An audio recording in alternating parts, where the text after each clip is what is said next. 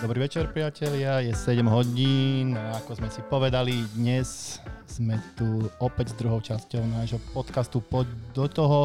Z bodyboardu, z našej bodyvačky vás tu vítame, vítam mojich hostí, ktorých som vôbec neplánoval pôvodne mať takto skoro v našom podcaste, ale život mení a ja som rád, že ich tu mám. V každom prípade veľká vďaka bodyboardu, že nám umožňuje robiť takéto super podcasty, lebo je to stále obchod s doplnkami výžimy, ktorý, za ktorým stoja tí športovci s tým pravým srdcom a preto to tak aj vyzerá.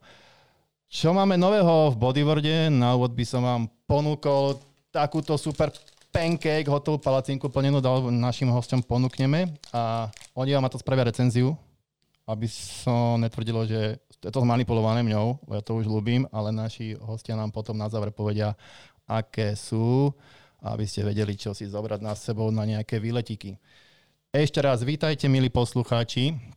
Dneska sa oplatí ale aj pozerať. Poprosím vás, dajte si subscribe na našom YouTube kanále a Facebooku, aby ste nezmeškali do budúcna žiadnu inú super časť nášho podcastu. Poď do toho. Dnešným mojim hostom je iba také malé, prerastené štenia Dobermana. 17-ročný chalan, Juraj Bendík. Juraj, vítaj u nás. Čauko. Tento podcast sa volá Poď toho. Ty si do toho išiel a aj si došiel. Aký si mal víkend? Oh, tak um, mám pocit, že, že som bol na veľmi dlhej dovolenke cez víkend minimálne dvojtýžňovej. Aktuálne si myslím, že tá dovolenka mohla byť jedine v rámci Slovenska. Áno, áno, bola v rámci Slovenska, ale práve, že som mal pocit, že som objavoval aj veľmi vysoké hory. Zrazu boli všetky vyššie. E, bol si s frajerkou, alebo... Nebol som s frajerkou. A máš frajerku? Mám, mám.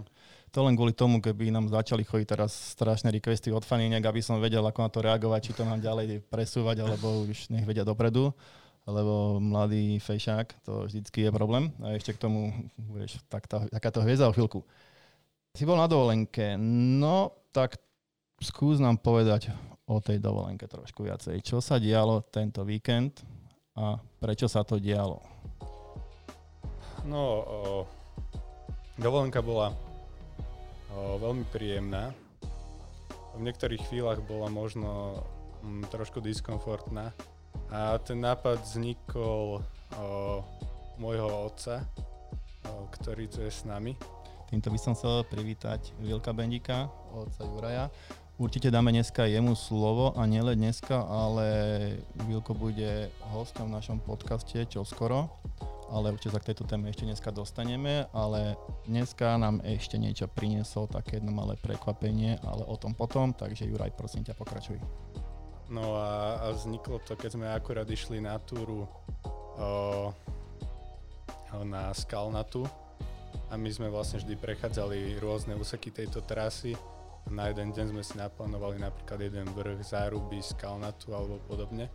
A tatino mi v aute hovorí, že, že Maťo, o, Maťo Urbaník ide zabehnúť o, beh, aby, aby, mal, aby mal vlastne záznam v strave a že je to perfektná príležitosť na to, aby som mohol skúsiť s nimi z niečo takéto.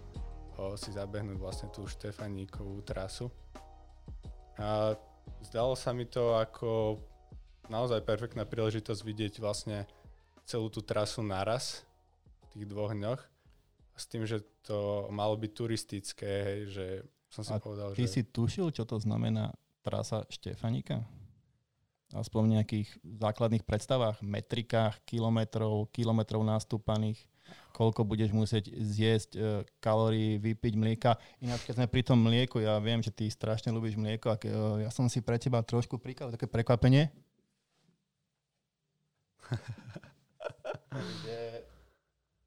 chvíľočku, že keď budeš smedný, som ti kúpil dneska ako našemu výbornému hostovi bio tatranské mlieko, lebo nebudem ti dávať nejakú slabšiu kvalitu, že bio. Takže aby ti dneska nebolo akože slabo, slabo sily ťa držali po kope a takže tu máš mliečko, Ďakujem, keď dopiješ vodu, môžeš si naliať. Takže uh, to k tomu mlieku sa dostaneme. Prečo práve mlieko? Lebo niektorí tu na chlapci ešte žijú na mlieku, ale rastú z toho silní chlapi, ako tak vidím stále. Takže poďme späť k téme. Téma bola Štefaník za dva dní turistickým tempom, lebo ťa Fodr nahovoril. Výborné. Uh, dobrý tatko, a čo sa dialo v tvojej hlave, keď tento nápad zaznel? Ako si k tomu pristupoval ako mladý človek vo veku 17 rokov? A dovolím si povedať, že tvoji rovesníci nemajú až takéto ani nápady od tatka, ani, ich to, ani im to nepríde zaujímavé, si myslím. A bo, sám som mal 17 a myslím si, že sú úplne iné náplne na, našich aktivít v, tých, v tomto veku. Takže ako si to celé vnímal?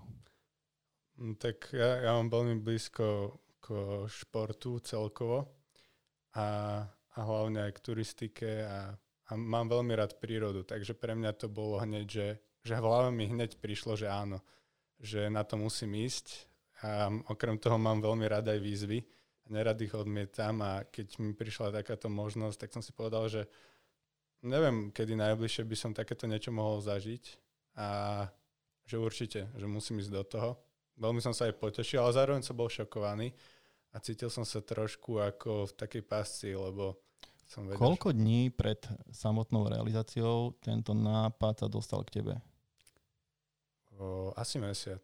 Mesiac. Ten mesiac, ako si prežíval? Spával si dobre, alebo už si trošku bol nervózny z, takej, z takejto výzvy? Čo sa dialo, jaké, čo si zmenil v živote v rámci toho mesiaca? A ako, sa, ako si prežíval napríklad posledný týždeň, to ma zaujímalo veľmi, lebo ja sám dobre viem, že s tým termínom takéhoto ultra sa tie emócie menia, nervozita ide hore, lebo to bolo prvýkrát, ako vždy, keď to je prvýkrát, je to trošku nervózne. A preto by som chcel vedieť, že z pohľadu tvojej mentality ako 17-ročného mladého človeka, ktorý má celý život pred sebou, nemá toľko takých možno crazy skúseností alebo, alebo takýchto ultra skúseností, čo sa, čo sa dialo v ten mesiac? V ten mesiac ono to bolo tak, že tatino mi to povedal len tak. A ja som nevedel presne, kedy Pres, to bude. Úplne ťa chápem, lebo mne sa toto s nimi stáva často neboli pred tromi týždňami oznámiť, že som súčasťou nejakého projektu. Takže presne chápem len tak slovo. Áno, áno, bolo to len tak a ja som nevedel, kedy bude ten Štefanik popravde. Myslel som si, že až koncom júna alebo tak. Akože nevedel som, že bude skoro. A... To ti už nepovedal, však len tak. to už nie.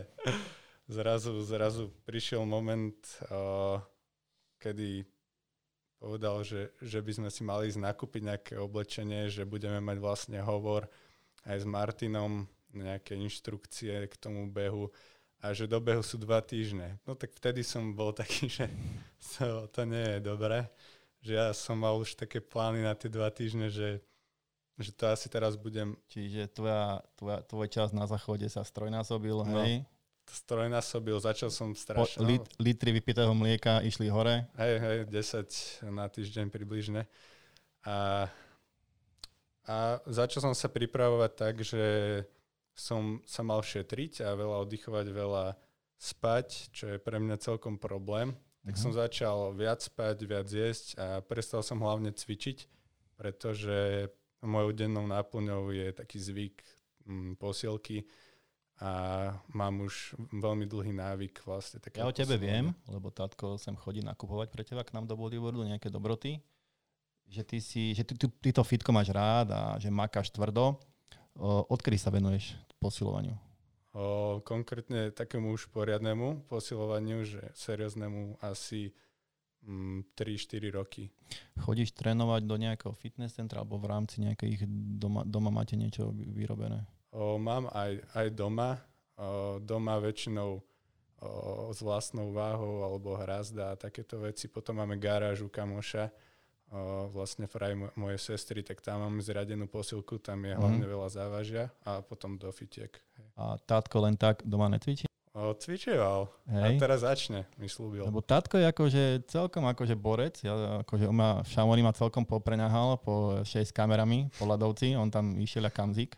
Takže, takže to len tak sa pýtam, že len tak, či doma necvičí, lebo on má tak veľa začiatkov takýchto športových a pevne verím, že tento rok len tak v tom našom pláne sa zmení aj, aj tieto veci, lebo má také tatko výkyvy, ale myslím si, že stále na tej, tej lepšej ceste, že sa vrácia k tomu dobrému zdravotnému štýlu.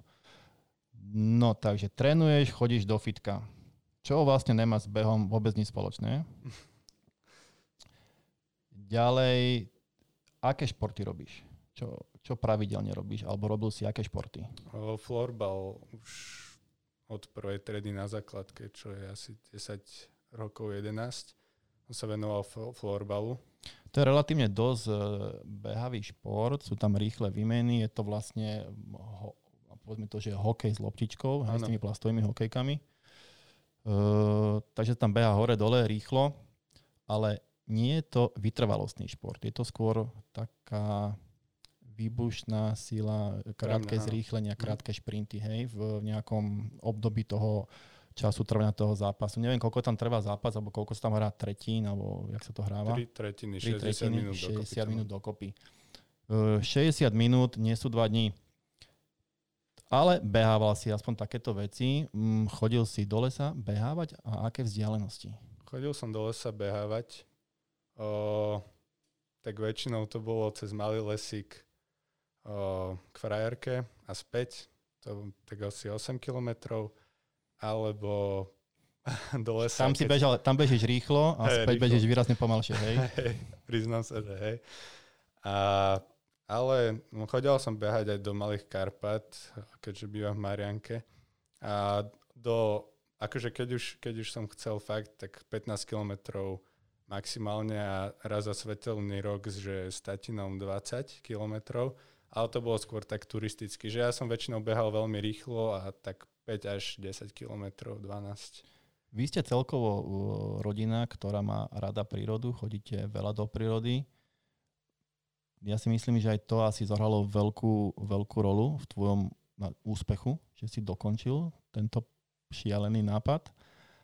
Koľko takto turistikujete, alebo ako trávite vy dovolenky? No, hlavne v prírode, je to náš raj, hej, takže vždy tatino alebo mamina ma- majú nápad na nejaké perfektné miesto, ja so sestrou sme už len takí, že vyberte niečo, ale väčšinou som vždy milo prekvapený, že je to väčšinou krásne miesto a ja naozaj prírodu obdivujem, takže je to pre mňa veľká motivácia vždy vidieť niečo pekné.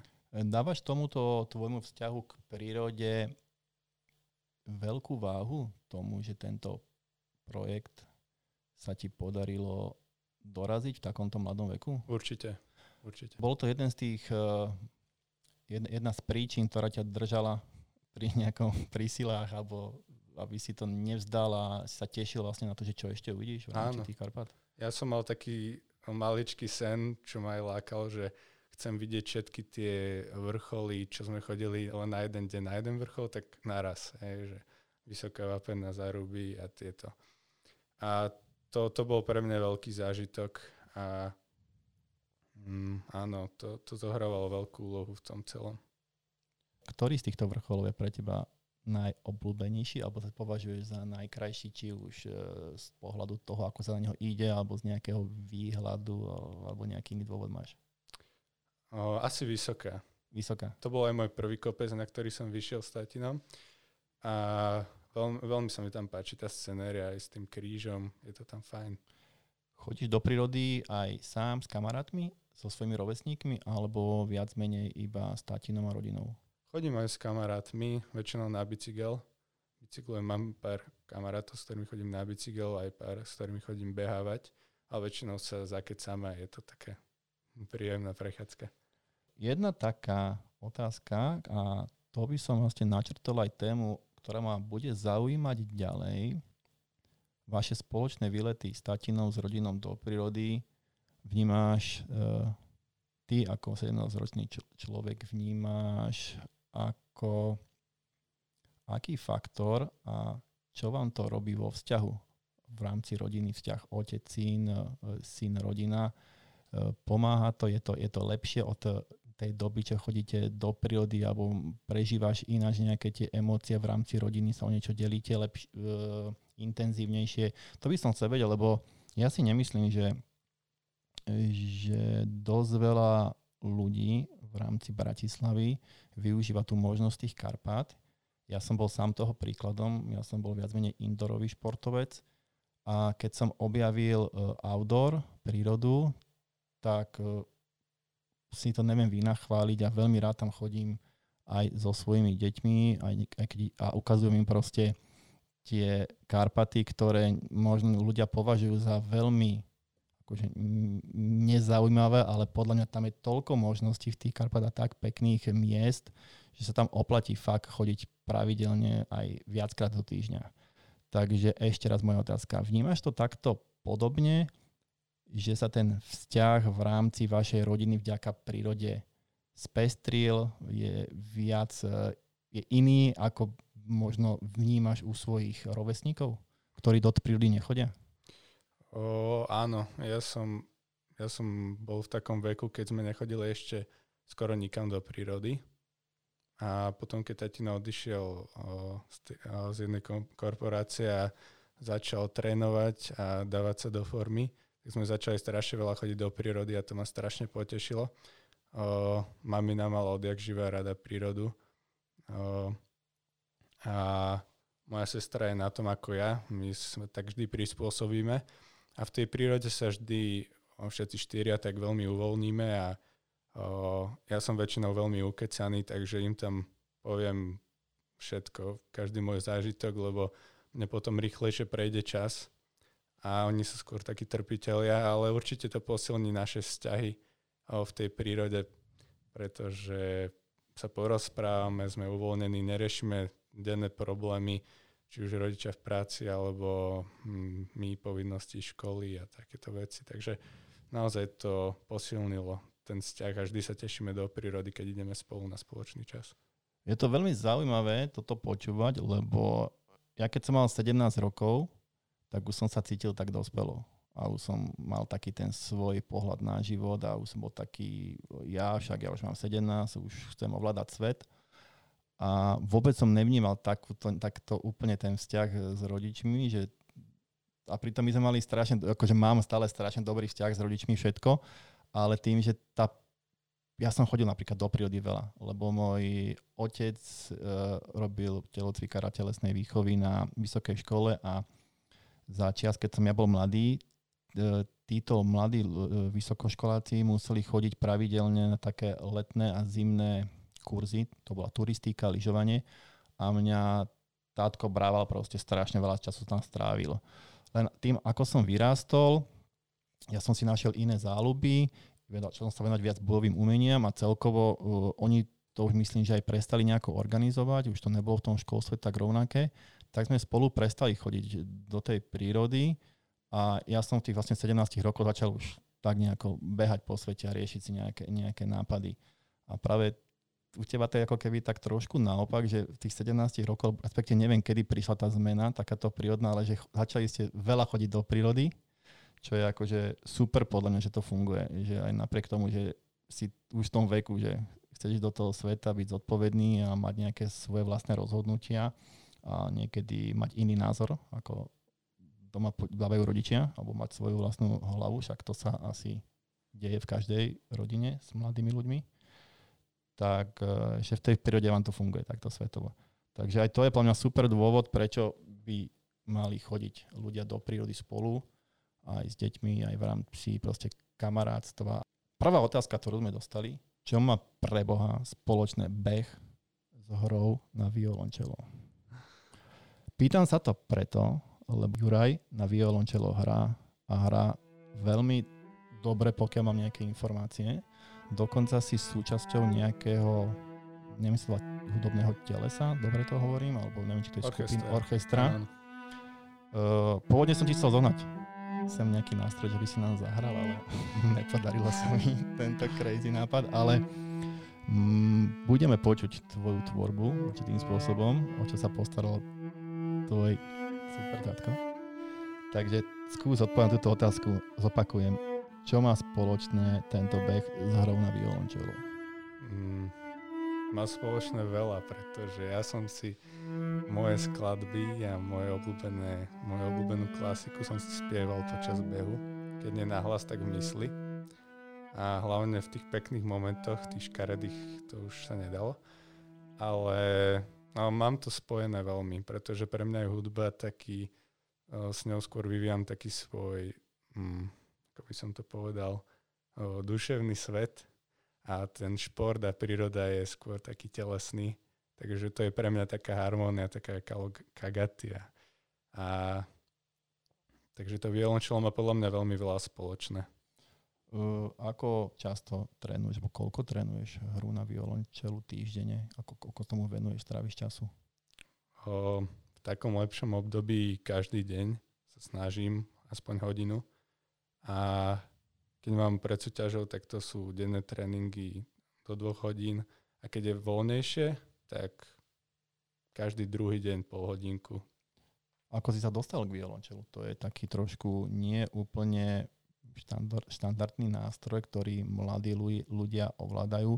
Väčšinou sa stretávame gitara, klavír, bicie možno, alebo také kapely si ľudia robia. E, takéto orchestrálne e, slákové nástroje. Je toho menej, aspoň čo ja poznám ľudí. A violončelo je ešte také trošku špecifickejšie. Tak e, to by ma zaujímalo veľmi, že ako si sa k tomu dostal, alebo ťa k tomu viedol. O, moji rodičia a sestra hrali všetci na klavír. Tátko hrá na klavír? O, no, hrá jazzovo. Akože už aj neviem, či niečo ovláda, ale chodil k učiteľovi jazzového klavíra, ak viem. Toto je pre mňa nová informácia, ale určite sa mi ešte zíde, mám taký pocit. No a, a akože my sme mali Jazzman. radi, no. Je to... Super. Takže vlastne hudobne, hudobné vzdelanie máte v rodine, ste boli ste k tomu vedení, ano. ale klavír versus violončelo. To bolo tak, že ja som prišiel na tú zúšku že idem na klavír. Ja som predtým spieval, ja som Foter, mal... Foter hral jazz. Čiže si nemohli ísť na klavír, tak ti ostalo violončelo. Tam prišla taká, o, ešte sme ho vtedy nepoznali, už moja učiteľka, 11 rokov. A, a prišla o, vlastne za mojou maminou, že, že mu vlastne učí violončelo a že či by sme nechceli skúsiť niečo také. A tak som si povedal, že hej, že že to je veľmi zaujímavý nástroj, niečo iné, nové v našej rodine. Na sláčikovom nástroji hral len môj dedo na husliach a violončel bolo také niečo nové, čo je veľké, sa to vláči a, a je, to, je to taký príbeh. A vlastne si ma zobrala táto pani učiteľka a mama dodnes a máme veľmi dobrý vzťah a, a učí ma už 11 rokov. Vlastne aj do orchestra som sa cez... Takže stále máš dostal lektora, ako, Áno. ak to volá správne, neviem, lektor je to hudobný lektor alebo učiteľ? Pani učiteľka. Pani učiteľka, hej. Mm. Stále si vzdelávaný ďalej a si súčasťou toho orchestra. Ten mm. orchester, o aký orchester ide, skús mi povedať viac, na to zaujíma to, to je Sláčikový orchester na, o, na m, základnej umeleckej škole Kresanka a vlastne je to Sláčikový orchester, občas sa tam objaví flauta, dýchová sekcia ale nemáme skôr úplne celú dýchovú sekciu, takže keď sú nejaké veľké koncerty vo Filharmonii, keď sme mali, alebo na Slovenskom národnom divadle, tak tam sa väčšinou spájame s inou školou. Ale my sme len taká slačková sekcia. V tomto orchestri sú vekovo rovnakí ľudia ako ty? Moji rovesníci. Tvoji rovesníci, no. hej? hej? Super. Uh, takže my vieme prečo violončelo, vieme prečo si išiel behať, lebo len tak. Tátko prišiel s nápadom. Vieme, že fitko drtíš, obľúbený proteín. Áno, veľmi obľúbený. Ktorý? O, jahodovo, o, jahodovo, ja, jahoda a bielou čokoládou, lebo som ti ho vyberal. Áno, presne, však ten som myslel. v poriadku. Keby ste chceli vedieť Juraj obľúbený proteín, a po ktorom zvládnete Štefanika, tak je to Cytech Nutrition jahoda s bielou čokoládou. Takže ju asi dáme do akcie po dnešnom podcaste. Okrem proťaku ešte nejaké iné doplnky výživy máš v oblúbe? Alebo aktuálne si ideš iba na proťačiku? Iba, iba proteín a potom už len klasické potraviny. Mlieko je základ všetkého. Mlieko, hej. A A ešte vlastne teraz sme dostali od teba aj ten darček o, neviem presne, BCAčka, EEAčka. EEAčka, hej, hej. Takže to si dávam pred tréningom ešte. ste neboli smední. Áno, asi. Dobre, e, na chvíľku by som dal slovo tvojmu tatkovi. E, aktuálne máme iba dva mikrofóny, lebo nebolo v pláne mať takto rýchlo dvoch hostí, takže teraz Juraj prehodí otcový mikrofón aj sluchatka. Chcel by som privítať otca Juraja, Vila Bendika. Takže Vilko, uh, vítaj u nás. Pustím ti možno aj nejaký song ak by si chcel. Ešte raz, vítam. Ahojte, ahojte. E, nerad beriem Jurajovi slovo, no ale tak bol som donútený.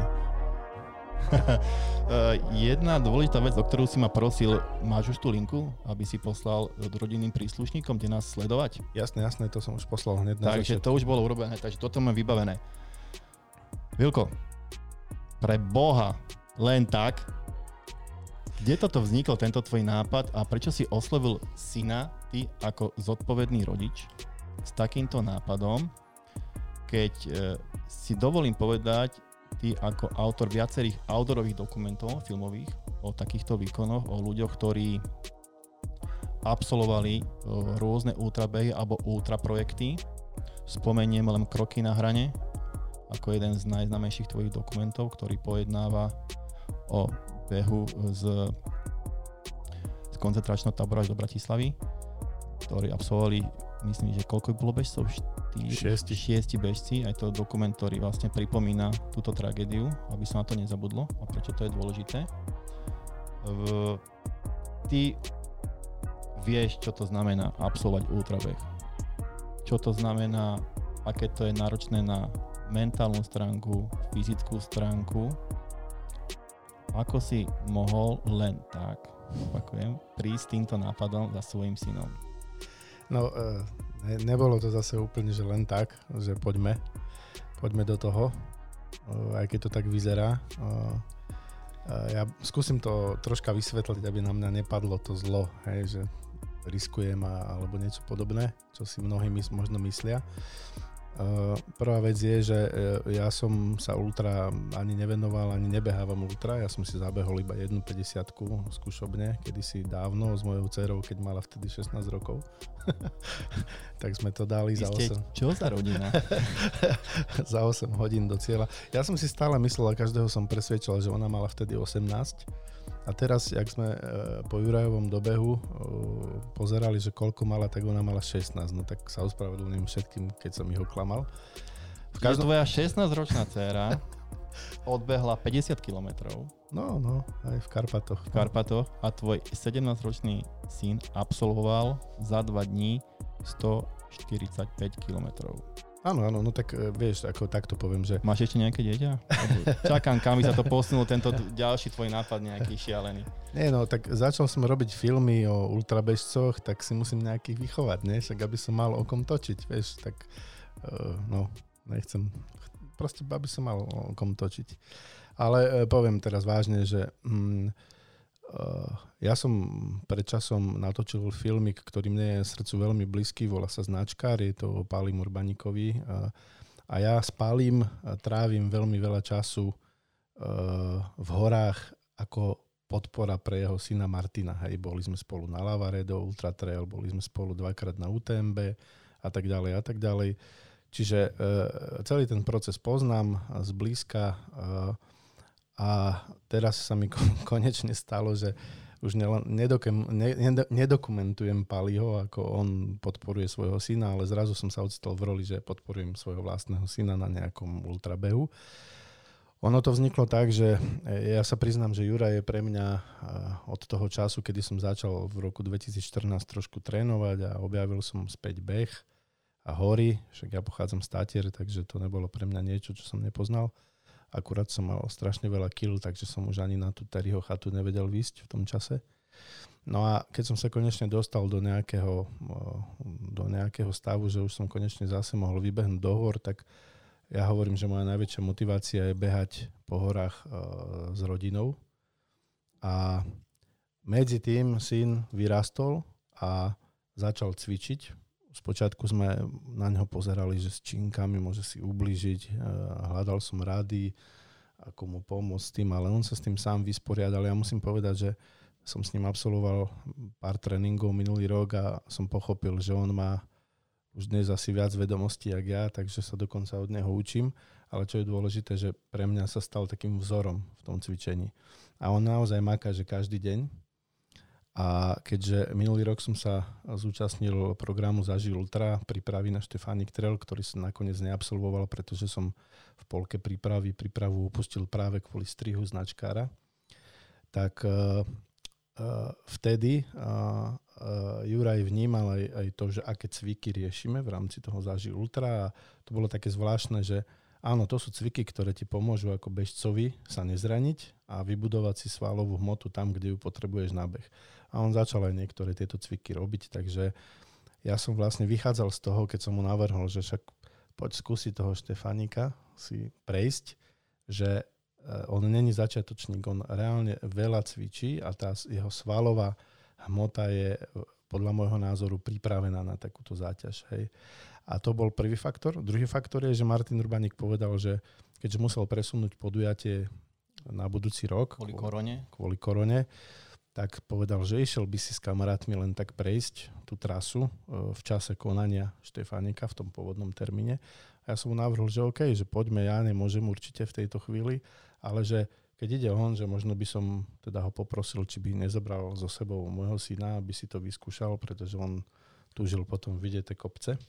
Ja si myslím, čo je dôležité teraz pripomenúť a povedať, nešlo o to bežať to ako ultrabeh túto nie, nie, nie, vzdialenosť. Nie, nie, Aby si posluchači alebo diváci nemysleli, že, že ste úplne padnutí na hlavu, že ste teraz nahovorili syna, že poď, e, ideme to odbehnúť, lebo to je zase trošku iný, by som nazval, že level toho výkonu, ako to, čo sa Jurajovi podarilo, aj keď to, čo sa mu podarilo, je pološialenstvo a že to dokončil v takomto veku je obdivuhodné. Um, ako ešte raz opakujem, že pre mňa to bol dôležitý faktor, že Martin to ide prejsť a ja sa na Martina môžem 100% spolahnuť. A to bolo to najdôležitejšie, prečo som si povedal, že nech to skúsi, bude v dobrých rukách. Ja by som s ním to nemohol prejsť, Martin to s ním prejde. Takže som bol kľudný a úplne bez problémov, pretože som vlastne celú tú ich trasu pod, bol ako podpora autom na blízku. Poviem ešte jednu vec, ja som absolútne nepredpokladal, že dobehneme do... Takto, že, že, že to budú bežať. To musím Juraj potom ešte vysvetliť, že prečo to vlastne bežali. A absolútne som nepredpokladal, že on to dojde do cieľa. Hej. To je, ja som e, na každej jednej občerstvovačke bol dojatý po ich odchode, že on proste išiel ďalej. A Mal nik- si v niektorom okamihu strach o neho? Uh, Alebo pred štartom si mal už taký nejaký strach, že bol to dobrý nápad a si zvažoval si, si si to hádzal tú mincu v hlave, že či to len takto povedané nebolo príliš skoro, či to bolo dosť zvážené v tvojej hlave, aj keď si myslím, že bolo. A s odstupom teraz tých pár dní, sobotu dobehli, čiže dneska máme stredu, čiže pár dní, ešte to máš čerstvé, či si niekedy pocitoval takú strach o vlastné dieťa, lebo tým, že ja som tiež rodič, otec a tak viem, že ta, tie emócie niekedy u toho tatka sú fakt, že šialené, takýmto nejakých. A akože my som niekedy, niekedy ja úplne nechápem, keď som úplne sa bojím a keď si uvedomím, že ja som o také isté dieťa bláznivé, ale mám ten strach ako, ako otec proste o to dieťa. Martin spravil ešte jednu výbornú vec, že Martin zabezpečil uh, trackery pre obidvoch, čo bolo pre mňa obrovská úľava, keď som si pomyslel, že vlastne na trackery budem presne vidieť, kde sú, hej, takže to bola taká veľmi dobrá vec. A to musím povedať a to mi z, toho, z tých obav zobralo veľmi veľa. Nemal som nejaký strach, skôr to bolo o tom, že nikdy som Juraja ani trošku nehecoval, ani som mu nehovoril, že a teraz ideš a musíš alebo niečo podobné. Skôr som opatrne pozeral, keď už krýval na dobrej vode, tak si hovorím, že uha, tak však snáď cez tie záruby nejak prejde a potom nasadne do auta a však ho odvezem domov. Určite sa dostaneme potom jednotlivým tým uh, etapám tvojej cesty. Hej, ale ešte, a ešte, ešte dokončím jasne, s tým strachom, že musím povedať, že áno, uh, boli momenty, keď som mal strach a aj by som povedal, že takú že dosť veľkú obavu, Ale nechcem predbiehať, kde to bolo, pretože sme to vyriešili nejakým spôsobom tak, aby to bolo v poriadku. Super. Hej. To, je, to, to som chcel práve, práve počuť, že aby si ľudia nemysleli, že aj keď to prišlo z tvojej hlavy, že si to bral ľahko vážne počas celej tej doby, lebo ja si myslím, že ty si zodpovedný veľmi ako človek a tým pádom aj ako otec proste Jurajov a dával si na ňo akože, aj keď si nebol pri ňom, dával si na ňo stále pozor vďaka tým trackerom, vďaka, či už máte telefóny, ste mali pri sebe 100%, hej, a v tých Karpatoch uh, tá trasa je, dávame to, že relatívne bezpečná, tie miesta sú dostupné, keby sa niečo, niečo stalo. A ešte možno dôležitú vec poviem, že okrem tej dôvery Martinovi, e, naozaj veľkej dôvery. Musím povedať, že my sme vlastne s Jurajom tie trasy jednotlivé prebehli postupne hej, za posledné roky, čiže ja, on vedel presne na niektorých trasách, že do čoho ide, hej, takže nešiel niekde, kde by nevedel, v akom prostredí bude. Super. Dobre, vráťme sa teraz k Jurajovi a pome si povedať uh, niečo k tej trase. Ja by som to urobil tak, že ja prehodím teraz našim divákom fotky, ktoré sme si vybrali a budeme sa rozprávať o tom, ako tento tvoj dvojdňový výlet prebiehal a čo sa tam udialo a čo sa mohlo udiať, ako si to riešil, ako si to vnímal, ako to vnímaš s odstupom času. Takže Juraj, čo je toto pre Boha za stavbu? Je to, je to bradlo. Je to hm, hrob Milana Rastislava Štefánika a bol prekrásny, keď sme tam prišli. Vy ste prišli na štart uh, v, v štvrtok večer? vo štvrtok večer, ale štartovali ste v piatok ráno, čiže mali ste vlastne jednu ste tam prespávali v stane, k tomu sa dostaneme. Toto je pri príchode podvečer, hej, asi západ slnka Áno. predpokladám, tam mohli vám fakt, že pekne vyšla a je to vidno aj na ďalších fotografiách, hneď ich tam prepnem. je vidno aj na týchto fotkách, ako krásne tamto slnko bolo opreté a si si mohol Julu ako svoj štart mohol vychutnať. Čo sa ti páčilo na mohyle najviac? Ja som, priznám sa, že ja som na mohyle ešte nebol. Mm, poznal som ju len z učebnice. A, a páčilo sa mi na nej, zaujali ma hlavne tie štyri krby na štyroch rohoch a keď bola tak krásne osvetlená, tak som si aj robil srandu, vyzeralo to ako taká pyramída nejakého faraóna. A veľmi som si užil to miesto, tie kamene, na ktorých na tej fotke sedím, tak boli veľmi hladké a pohodlné. Takže tam som si užíval asi hodinku pri západe slnka a len tak som si sedel a rozmýšľal o, o tom, čo ma čaká. A, a potom som nerozmýšľal, a len tak som sedel. Sadol som si len na tie kamene a cítil som, aké sú hladké, východené, tak tam som si našiel krásne miestečko a sedel som si a oddychoval. Čo ti v tom okamihu prebiehalo v hlave? Ako si, mal si, robil si nejakú vizualizáciu toho, čo ťa čaká, alebo nejakú emóciu si sa naplňal nejaké... Neviem si predstaviť ten tvoj pocit, lebo si tam išiel šialene nepripravený v podstate, v takom nejakom pohľade z toho, že nemal si nabehané také objemy, bolo to niečo, čo nebolo tvojim projektom úplne, bolo ti to navrhnuté relatívne mesiac pred mesiaci na to mal sa na to ako pripraviť. Ano.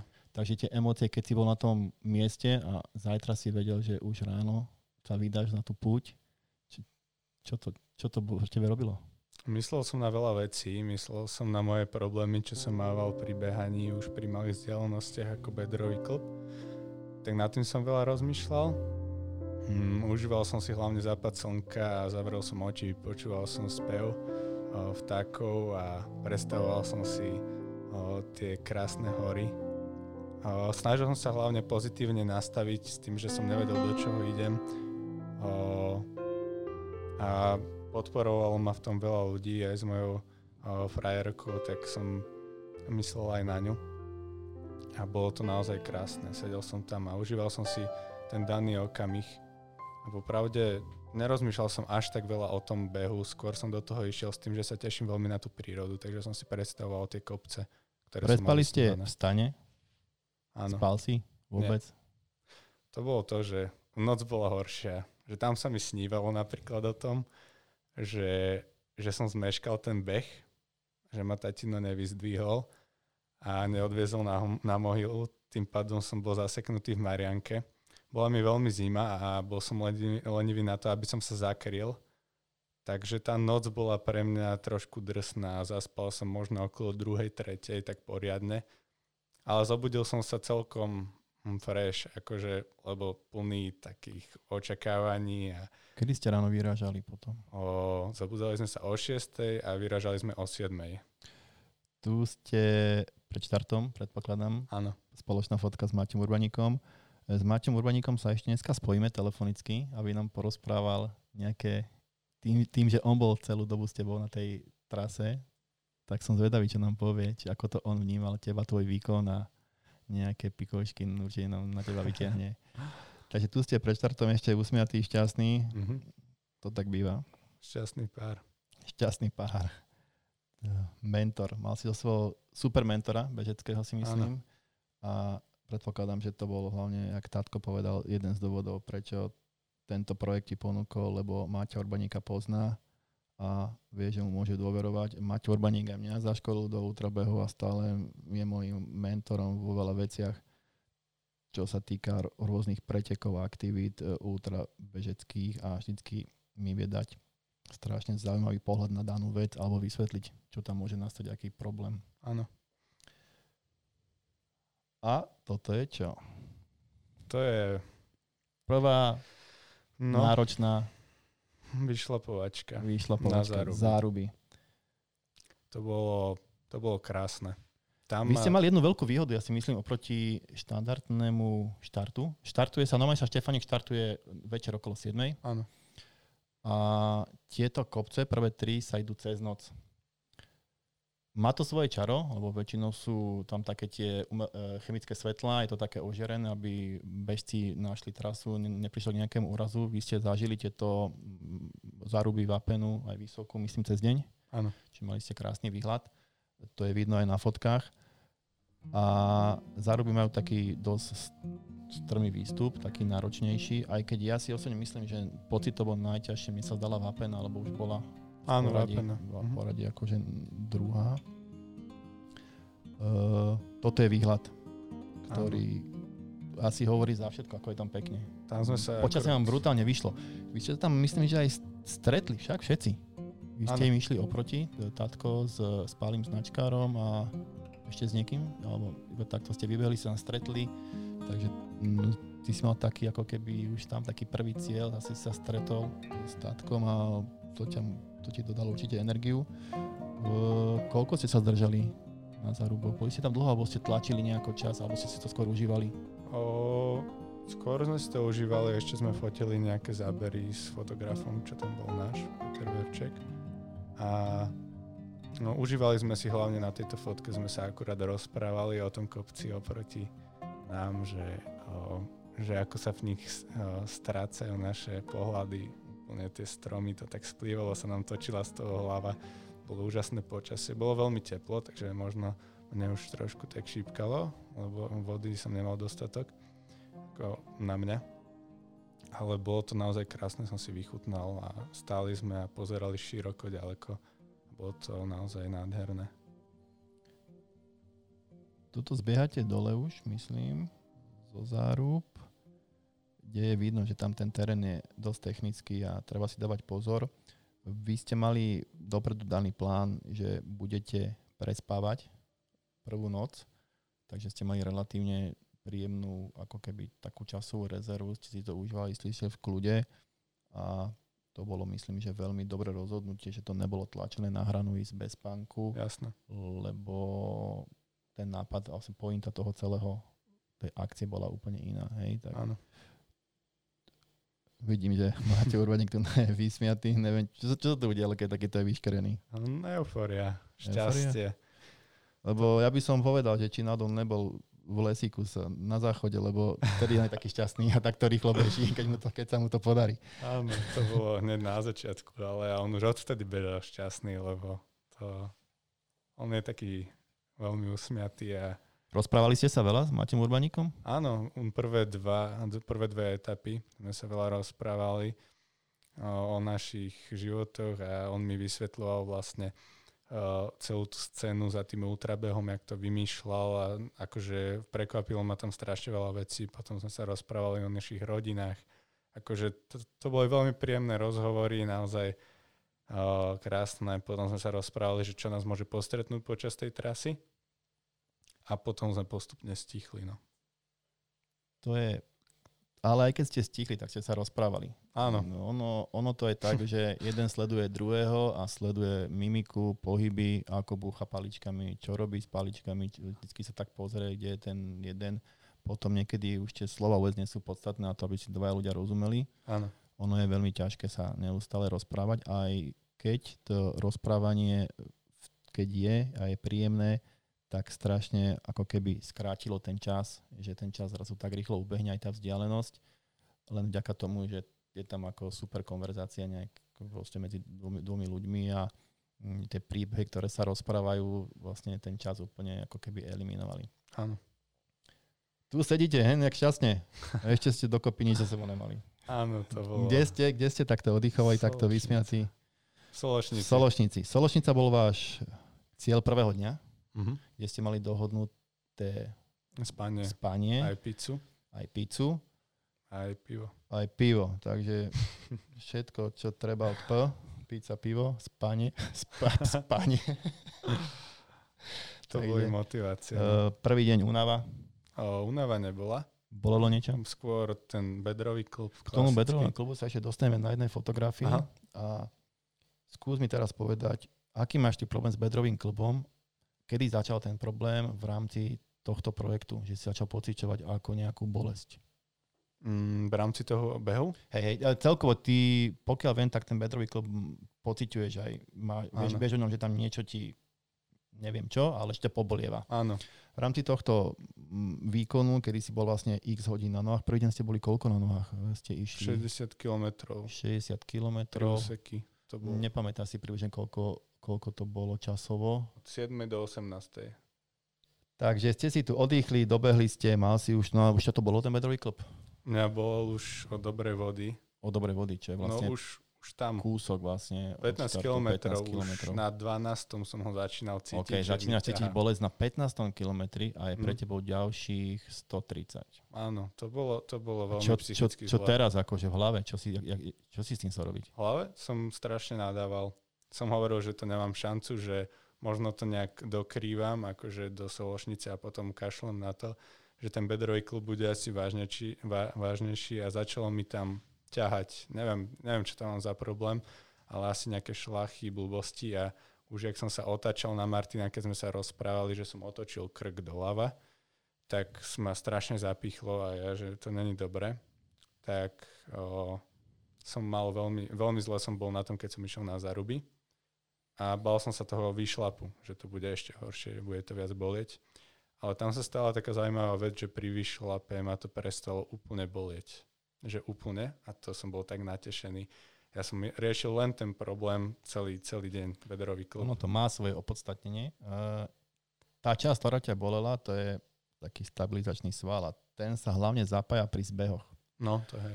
A ja si myslím, že vďaka tomu sa ti to ozvalo, už tam mohlo mať nejaký problém a zbehy, ktoré nemáš natrenované v takom objeme, dali tomu proste náklad a ten sval sa proste ozval.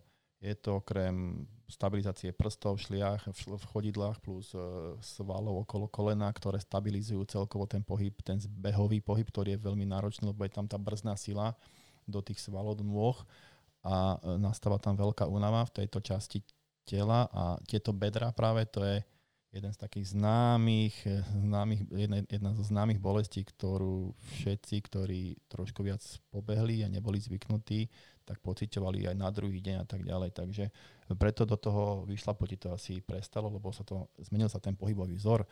A dobehli ste vlastne do tejto soložnice, to si zvládol ešte, hej, tých ano. 11 hodín trpeť bolesť. Áno, Vždy som bol úplne nadšený z každého kopca, vždy som sa Maťa pýtal, kedy príde ďalšie stúpanie a takéto veci.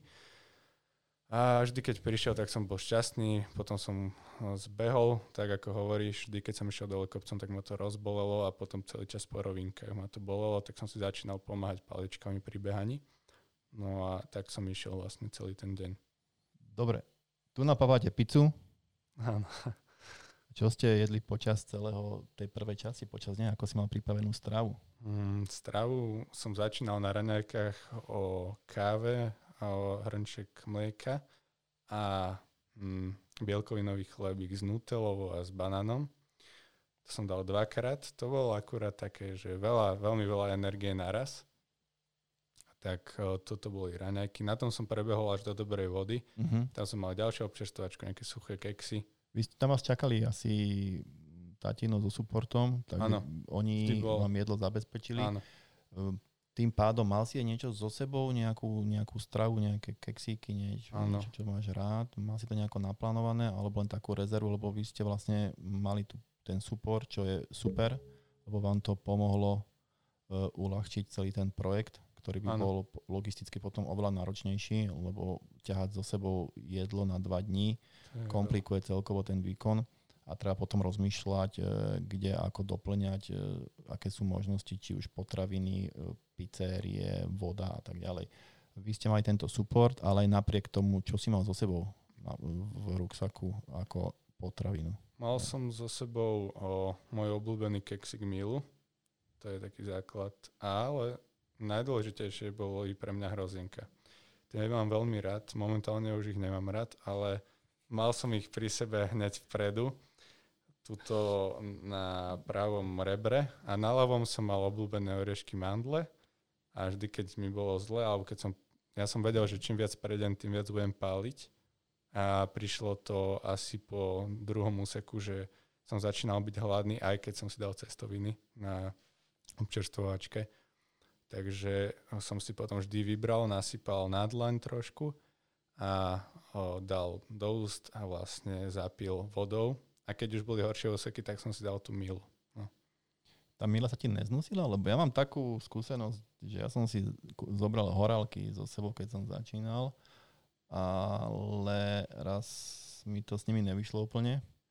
Som sa dovracal, ale nie kvôli horálkam, ale kvôli tomu, že ja som mal v úvodoch problém so záhou, ktorá ma dokázala v únave tak vydráždiť, že potom som sa povracal veľmi. A samozrejme raz to bolo tak, že som predtým jedol horálku a to, keď sa človeku stane, že potom to jedlo ide z neho von, ktoré ľúbi, tak v danom okamihu sa mu to nejako celé zakoduje do tej hlavy a, a potom na to nemá nejakú chuť to brávať na, na takéto výkony športové. Ale napriek tomu stále horálky, akože dám si rád, len napríklad neberiem si to už na beh. Ja keby som tomu nedôveroval, že sa mi to spojilo s tým vracaním a tým som sa dostať, že milá, všetko šlapalo, fungovala, ostala stále tvoja top, ostal stále tvoj, tvoj top keksík, Áno. žiaden problém. Žiaden tak problém. to je super, to je dosť dôležité. Vy ste v Sološnici mali vybavené ubytovanie a takto si si tam pospinkal na zemi, hej? Áno, to bolo úžasné. Teplo. Uh, vy ste mali nejaký plán uh, vstávať, myslím, že o 4 ráno, O a 4:00. pokračovať. Mhm.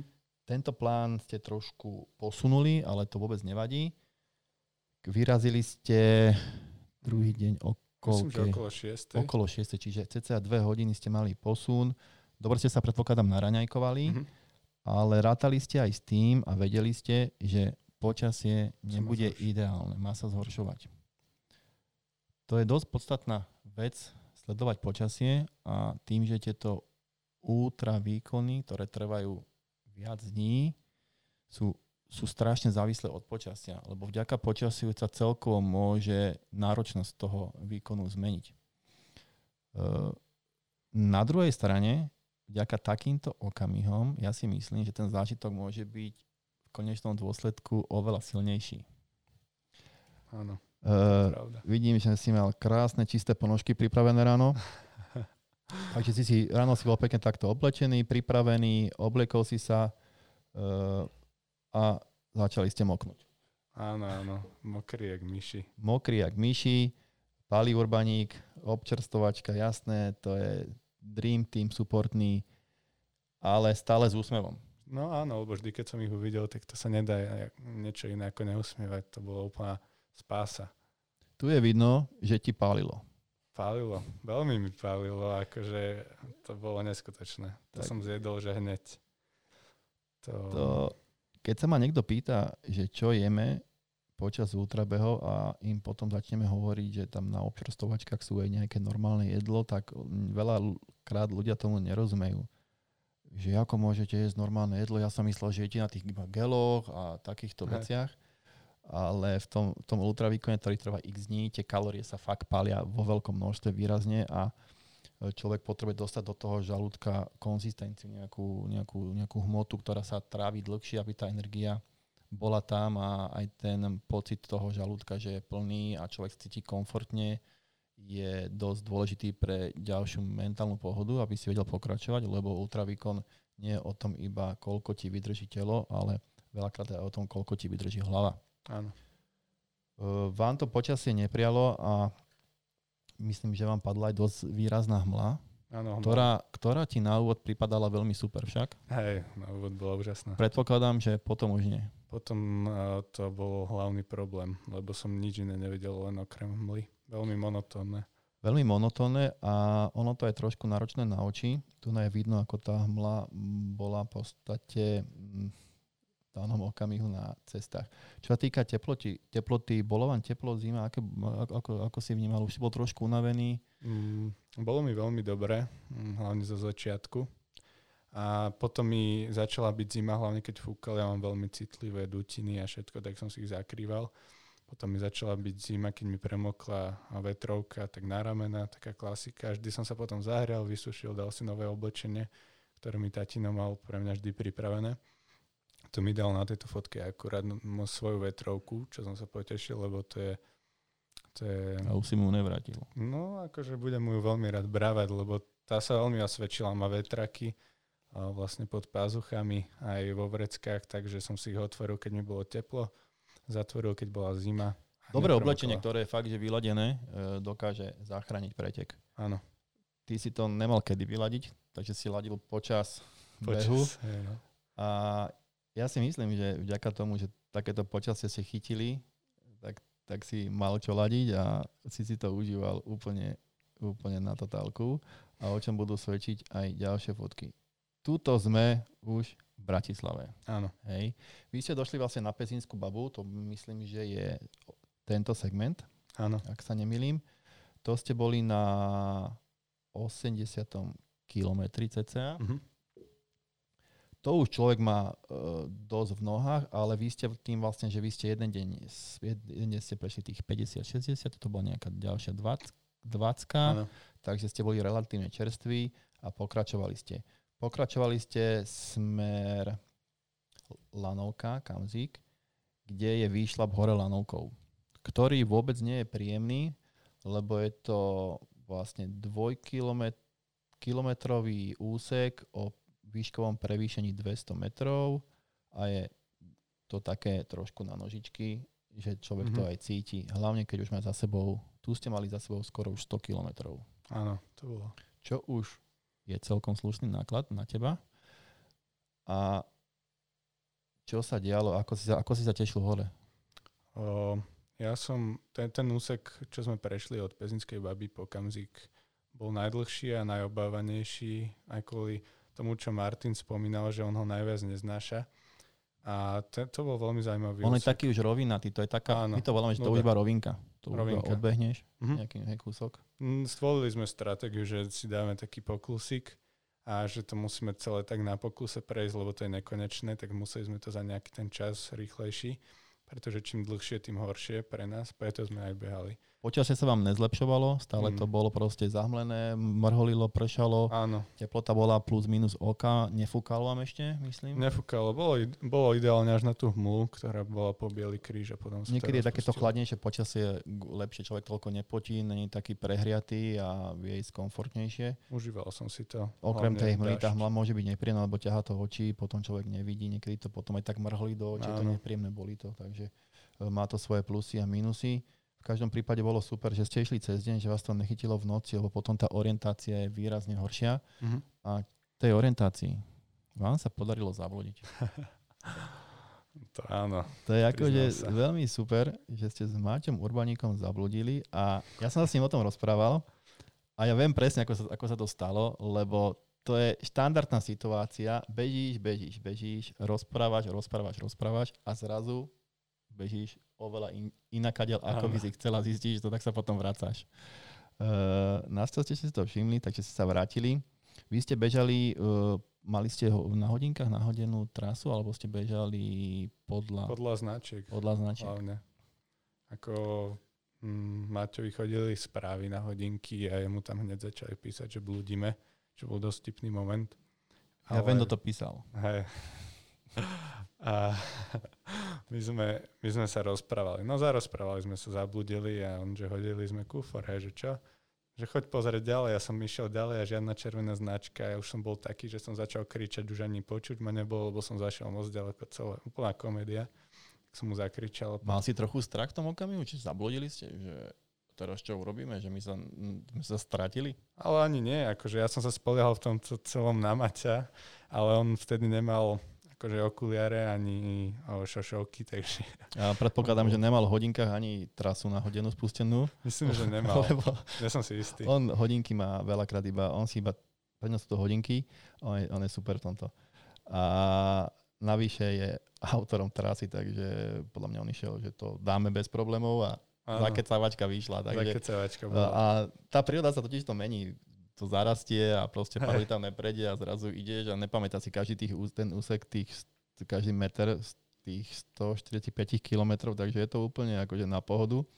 A, a je to úplne že super, že sa vám to podarilo takto vyriešiť, že ste sa proste vrátili a pokračovali ste. Vyšli ste hore na lanovku a tam ťa čakalo, Mamina. mm, asi by som povedal, veľké prekvapenie, ale aj to dalo ti veľa energie ďalej Veľmi. pokračovať.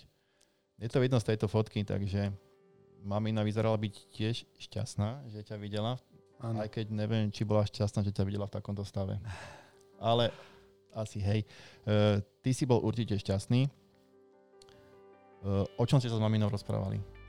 Mm, Mal si chuť sa rozprávať? Mal som práve, ja som, ja som bol veľmi šťastný, ja som sa akorát zamýšľal, keď som šlápal na o, lanovke, čo bolo pre mňa príjemné šlápanie, tak som mal čas rozmýšľať, že či ma mamina akože bude čakať, akože vedel som, že ma bude čakať v cieli, ale mm, pamätám si, že s tým nápadom akože nesúhlasila úplne a rozmýšľal som nad tým. A v tom zrazu počujem zvonček, jak nás niekto víta, tak som sa potešil, že kto to asi bude. Bolo to pre teba veľké prekvapenie? Normálne, ma to dojalo, že, že vidím tam maminu tatina a že to bol krásny moment. Mal si za sebou 100 kilometrov. Čo tvoja noha?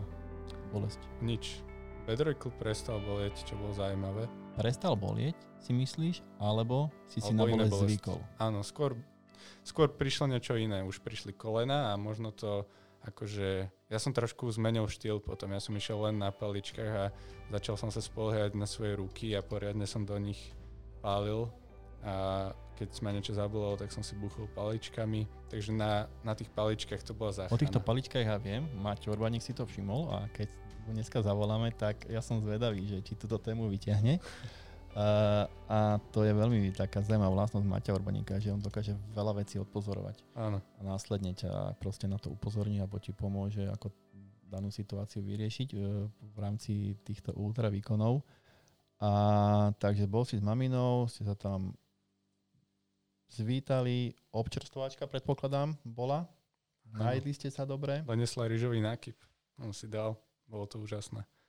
Rýžový nákyp, super. Ja som si tam dal rezen s hranolkami napríklad.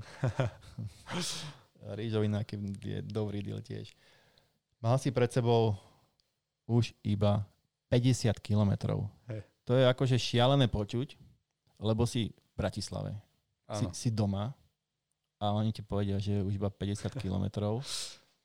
A ja keď som tam bol a som domov písal, že už som na Kamziku, tak som dostal odpoveď, tak za chvíľku si v cieli, však už si v Bratislave. Lenže to tak úplne nie, lebo tá trasa je tak šialene potom ťahaná cez Devinskú Kobylu, cez Bratislavu, aj to ďalších 50 kilometrov.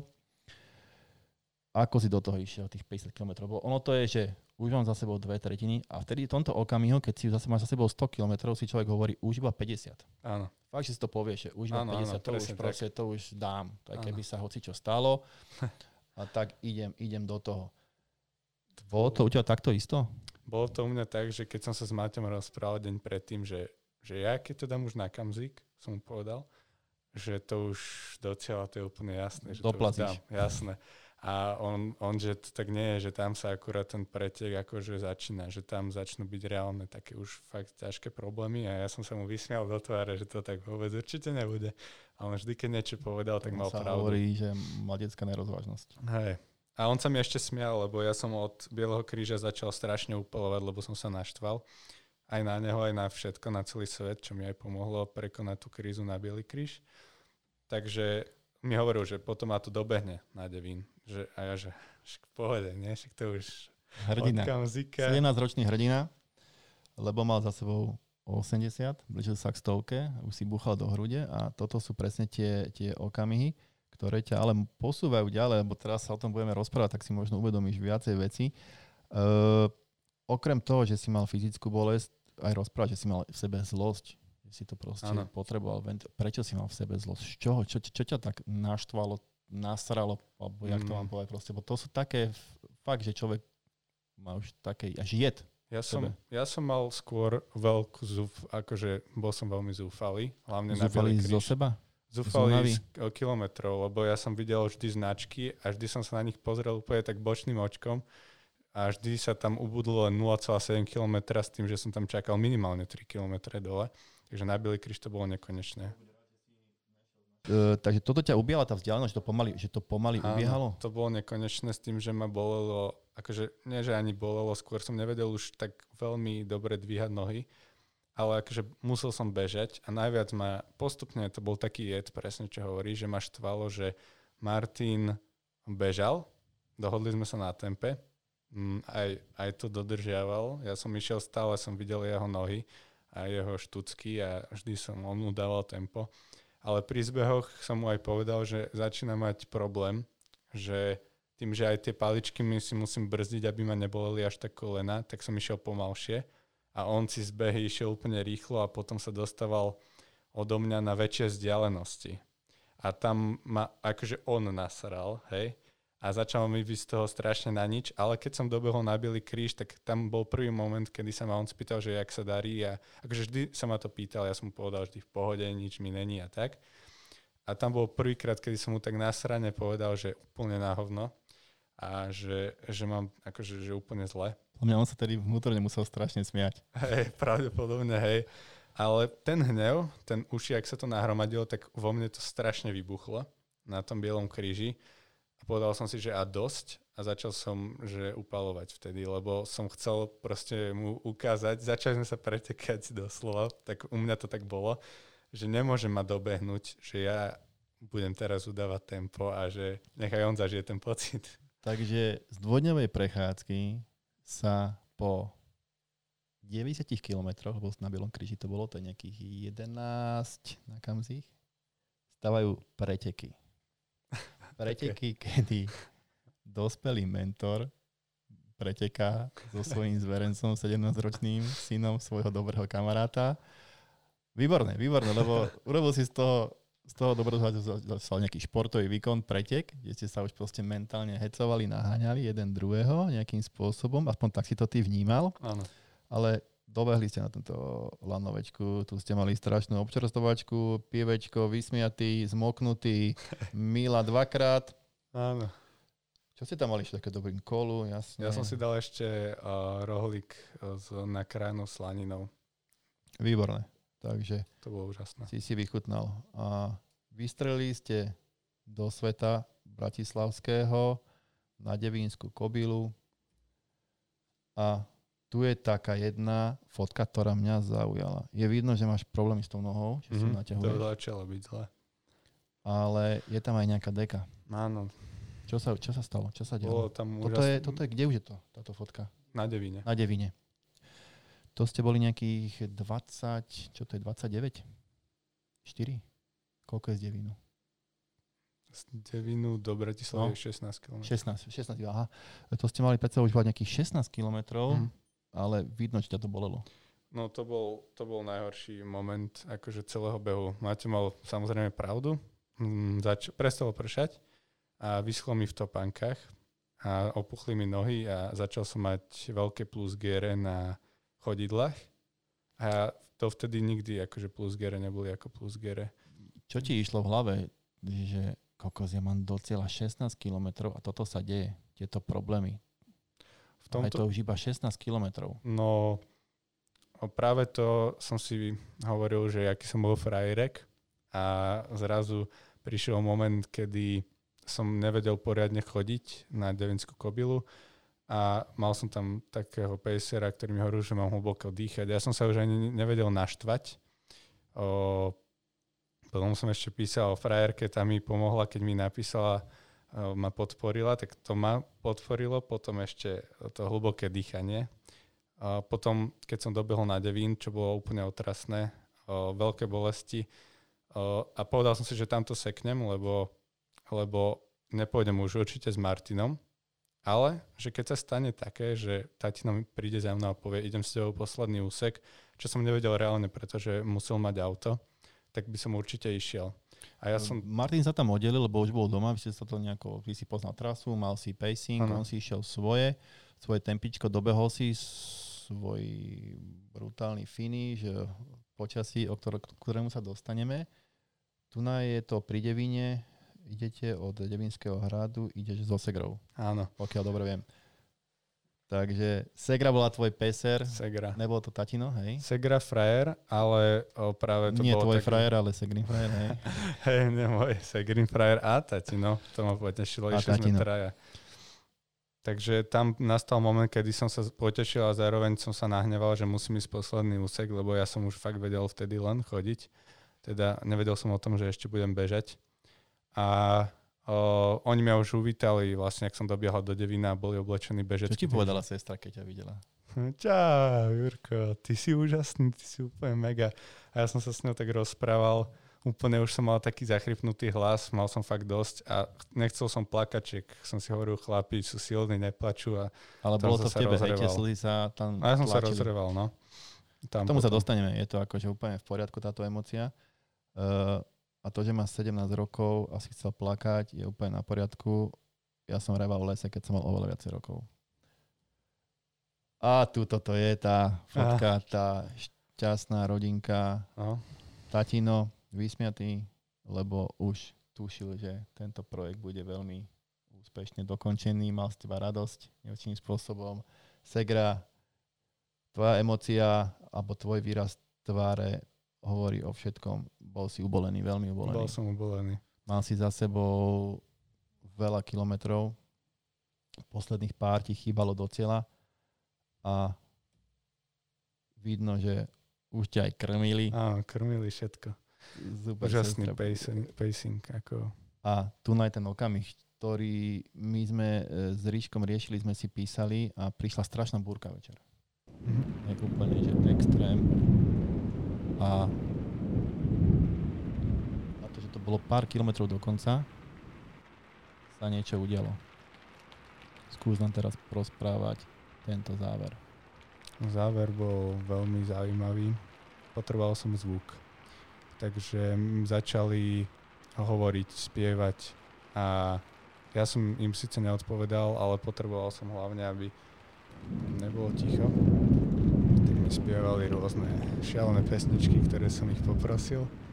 A, a potom ma krmili, to tá fotka, čo tam bola. Mm, začal som mať lepšiu náladu.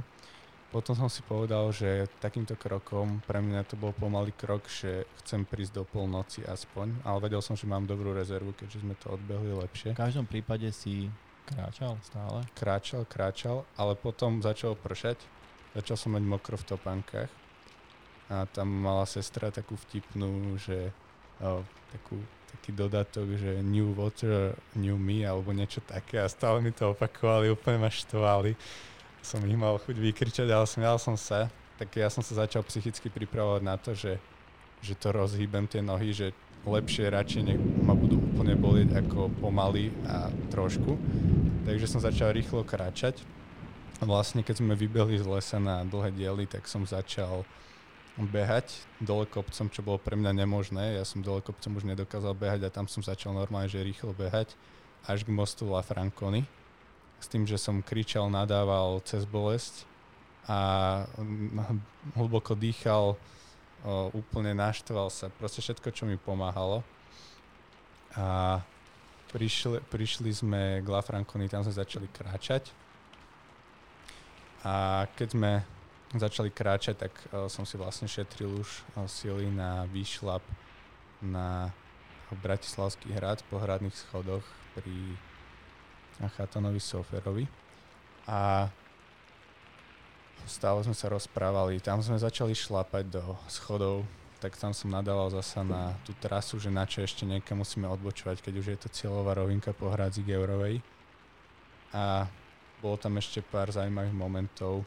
Tento vysvietený, tento vysvietený hrad, to bolo podľa mňa, pre mňa to bol strašne krásny, krásny akože záver, keď som toto videl, ten, túto presne tento Aha. segment, táto fotka. Uh, tu si už bol takmer v cieli. Takmer v cieli, len tam bol taký ďalší mm, faktor, že začalo fakt fúkať a pršať. A keď som vyšiel tie schody rozohriatý, tak, ma, no, tak, tak mi začalo fúkať do chrbta. A tam som ešte nebehal, tam som sa šetril. Takže mi začala byť strašná zima. A nevedel som sa zahrať, vysypal som si celé hrozienka do úst. Nič. A akože už to bolo veľmi zle. Nemal si chuť tedy kričať na mane? Že... Kričal som. A kričal som. mesto, áno, akože nebolo veľa ľudí v meste. No to som fakt ako nevedel, že si kričal, ale je to, je, ja som to tak tiež riešil raz. E, mal som taký nápad v zime, tým, že ja mám také niekedy občas nápady, ktoré nie sú úplne asi rozumné, alebo nie sú úplne normálne z pohľadu nejakého štandardného užívania v trénovaní. A ja som potreboval, lebo som vedel, že chcem behať tie ultra a bola zima, chcel som trénovať kopce a tým, že ja bývam v dedine, kde nie sú hneď kopce, ale mám tam pole a bola zima, tak som si povedal, že budem te posil- posilovať nohy tak, že si uviažem za seba pneumatiku a budem s ňou behať a budem ju ťahať proste okolo celého pola. Bola zima, čo bolo super, lebo tá panika sa vlastne ako keby šmíkala, no, no, tak no. som mal takú teóriu, že vlastne to bude taký rozumný odpor. A som si to nejako celé vyrobil cez deň, navrtal som pneumatiku, bola to pneumatika z osobného auta, čo nie je nejako veľa kilo, lebo ja som to chcel bežať, nemalo by to príliš ťažké, mal to byť taký primeraný odpor. Urobil som si nejaké popruhy, ktorými som si predral hneď svoju 200 eurovú bundu, lebo som si to nerobil úplne správne. A išiel som von behať. A tak, ja mám taký okruh asi 5 kilometrov a tak som si bežal a hovorím si, že nebudem bežať ten okruh po tých cestičkách, že si to tak strihnem cez pole. A mňa nenapadlo v tom okamihu, že to pole vlastne je neoraná pôda, kde je to napadané a ten proste tam prešlapávaš, zabáraš sa krížom, krážom. Takže po troch minútach už to celkom vo mne penilo, spotený som bol mm-hmm. a prišiel krásny vietor, charakteru, že lamalo stromy. Ja som nebol, ja som chcel ísť rovno a mňa vietor odfúkol doľava alebo doprava. Po to, jak som sa otočil. Proste, že fakt, že vietor.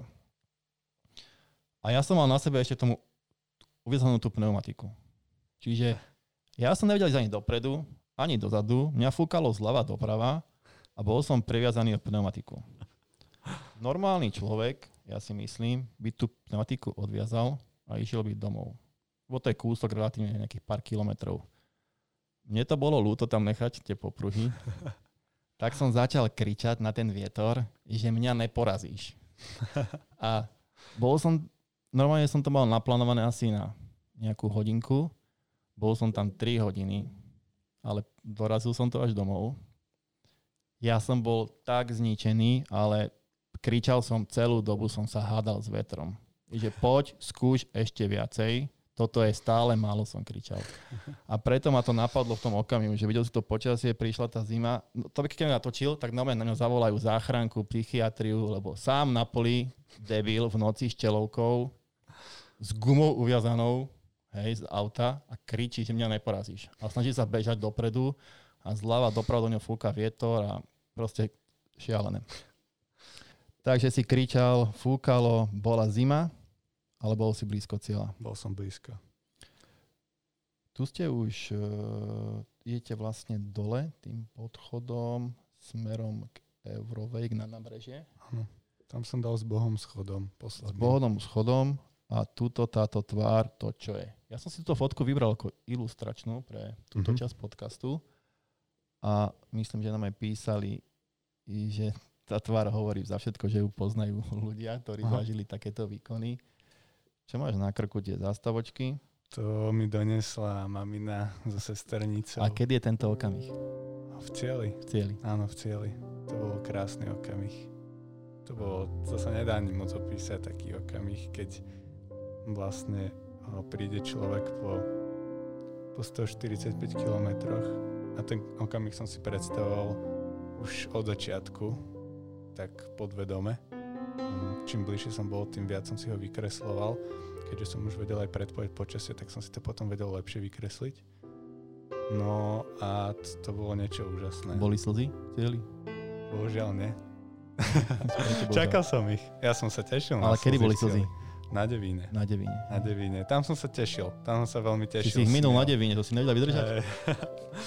Ale bol som... Si bol dehydrovaný a chcel si plakať. To Hej. nedá sa, to si na Devíne si sa. Ale však pršalo, tak to mal som rozmočené oči dosť.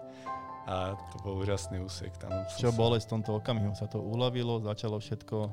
Tam, som, tam, som, tam bola obrovská eufória, takže som začal rýchlo kráčať už, je tam ako som zišiel zo schodov, že rozohriem nohy a ja som hovoril, že nemám šancu dať šprint, že, to, že to je nereálne. A začal som bežať poklusom, Docela sa beží vždy. áno. A potom som dal e, slávnostný šprint úplne cez krik, cez všetko, úplne ne- najviac ako sa dá. A to bol krásny moment, lebo som už videl čelovky, videl som, že sú tam ľudia.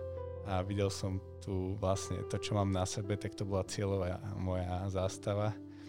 A hneď mi do ruky dali o, darčeky, všetko ma tam objali, pofotili. O, mm, chceli, aby som niečo povedal. Vystreli sme šampanské na oslavu, tak som so šampanským povedal, že mm, už si nepamätám úplne, čo som povedal, ale povedal som niečo s takým, že každý by mal spoznať svoje hranice, že to je úžasné, ale nie takýmto behom. A, a mm, potom, potom som sa, Predpokladám, že to bolo na pípanie niečo.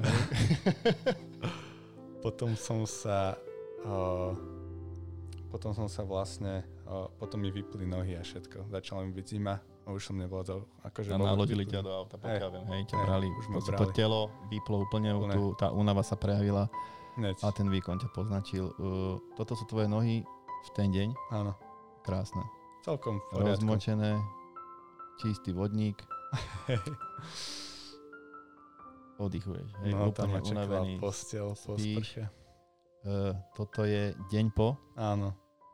Stále si to ešte v hlave spracoval, máš na sebe Nevládal medailu, som.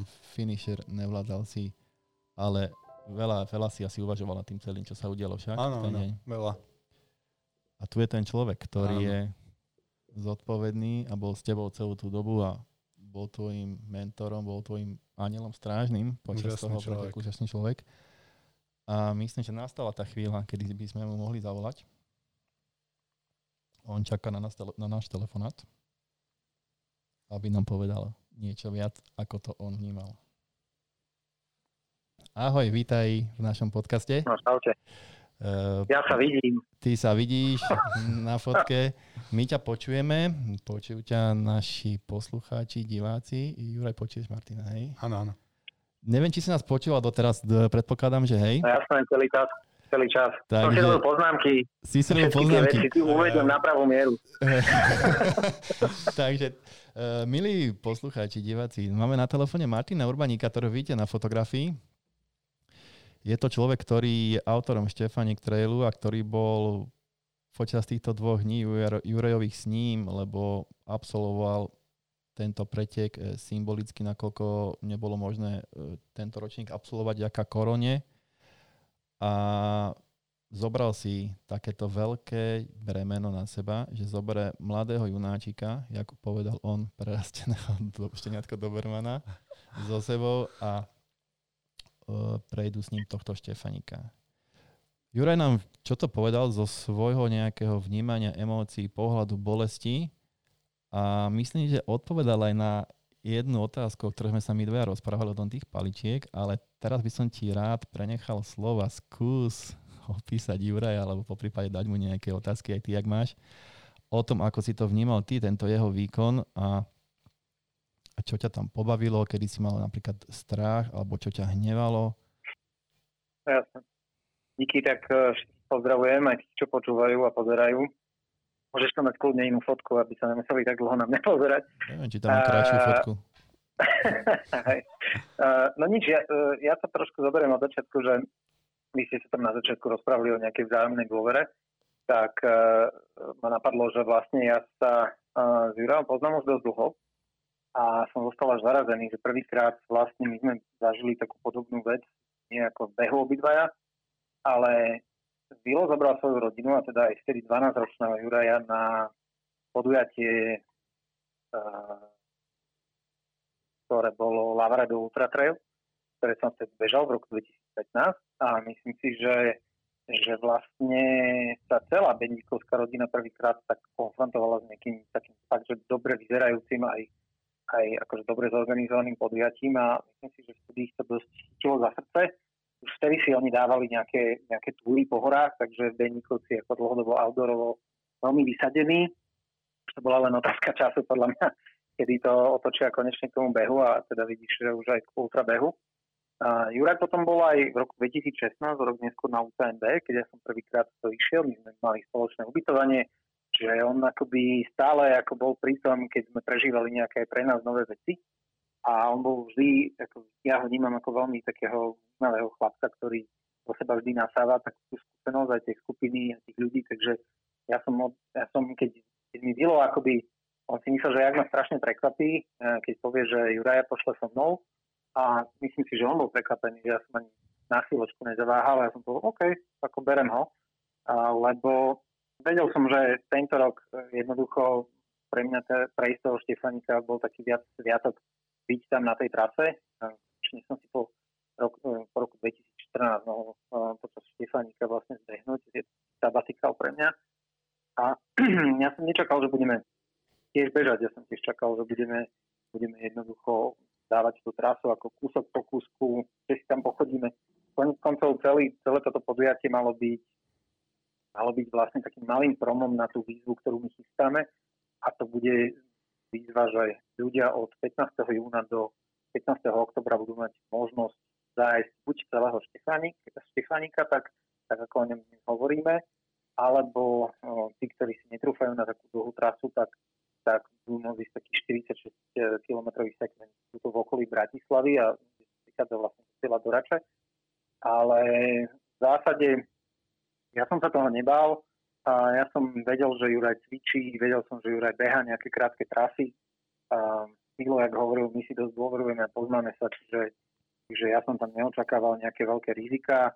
Čakal som, že bude vyčerpaný, možno ani tak nie fyzicky, lebo fyzicky má stokrát viac e, na to ako ja. A zvlášť tento rok, kedy ja som vlastne od polovice oktobra kvôli zraneniu nemohol trénovať a na fotkách aj, aj na tom filme, čo budete vidieť, tak fakt, že mám dosť veľa kýl navyše, ako by som chcel mať pri behu tak, takéhoto druhu. Že tam bola dôvera, ja som vôbec nebol ani prekvapený, keď som videl, že Juraj to zvláda.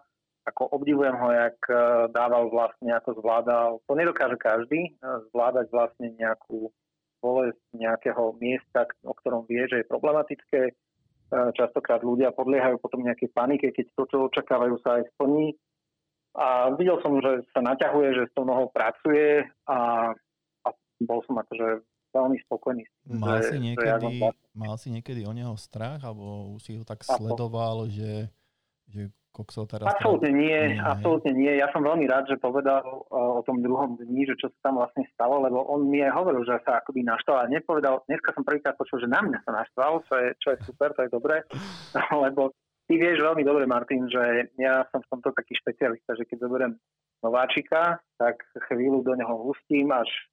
Ja mám na to iné slovo ako špecialista. ale, ale, ale, ale, ale vieš veľmi dobre, že ja v nejakom momente nechám tých ľudí, nech si to trošku vyžerú, lebo ultra nie je o ťapkaní pri zadku a e, povzbudovaní, ale častokrát je to o tom, že tí ľudia musia sa naučiť vedieť byť aj trochu sami a vyrovnať sa s nejakými nepohodami aj v hlave, aj, aj na tele. Takže som urobil trošku to isté ako ty, že tebe vtedy v tej zime, že som si tak odbehol, aby on ma cítil, že som síce tam, ale moc som sa o neho nestaral. A si myslím, že každý by si to na začiatku trošku mal zažiť. A to sa celkom podarilo. A naopak, pamätáš si, my sme sa včera rozprávali, keď som sa navštívil z práci, že, že neviem, že prečo on začal blbnúť z toho pezinka smerom na, na kamzik a že, a že v istých momentoch som akože absolútne nevedel, že prečo sa mi ho nedarí dobehnúť, že prečo sa tak ponáhla, že však on sa tak zbláznil a že na to doplatí. No a dneska som sa dozvedel od Juraja vlastne, že, že sme pretekali, čo ako uznám, že áno, lebo vlastne vždy som sa snažil aspoň trošku dobehnúť a mne sa to nedarilo nejaký čas, nejakú dobu, ale tiež, no tak starý lišak uh, napriek svojim, svojim extra kilám, ktoré teraz nosím, tak ja som vedel, že máme strašne ďaleko ešte do cieľa a vedel som, že ho nejakým spôsobom vykape, tak som to nechal. No a, a nakoniec to tak bolo. No a, a čo sa týka toho takého, ešte vysvetlím tu jednu vec, že prečo sme vlastne uh, sa akoby rozišli, tak ten, ten môj pocit bol, že práve na tom, uh, na tom kamziku vlastne už sa zbehli okolo nás takí tí naši kamaráti, sme tam mali aj dvoch pacerov, aj na tých fotkách bolo, lebo tam bol Ivan Janko z RTVS, náš kamarát, ktorý bol tiež tento rok prihlásený na celú trasu poprvýkrát. No a ešte sme tam mali druhého kamaráta a my sme si tak, my, ako my sme si tých pacerov akoby podelili, ja som šiel s Ivanom, Juraj nezostal sám, a, a nakoniec e, som to zhodnotil tak, že však má sa kto o neho akoby postarať a, a ja som začal v Bratislave e, riešiť hlavne svoju rodinu. Proste typické.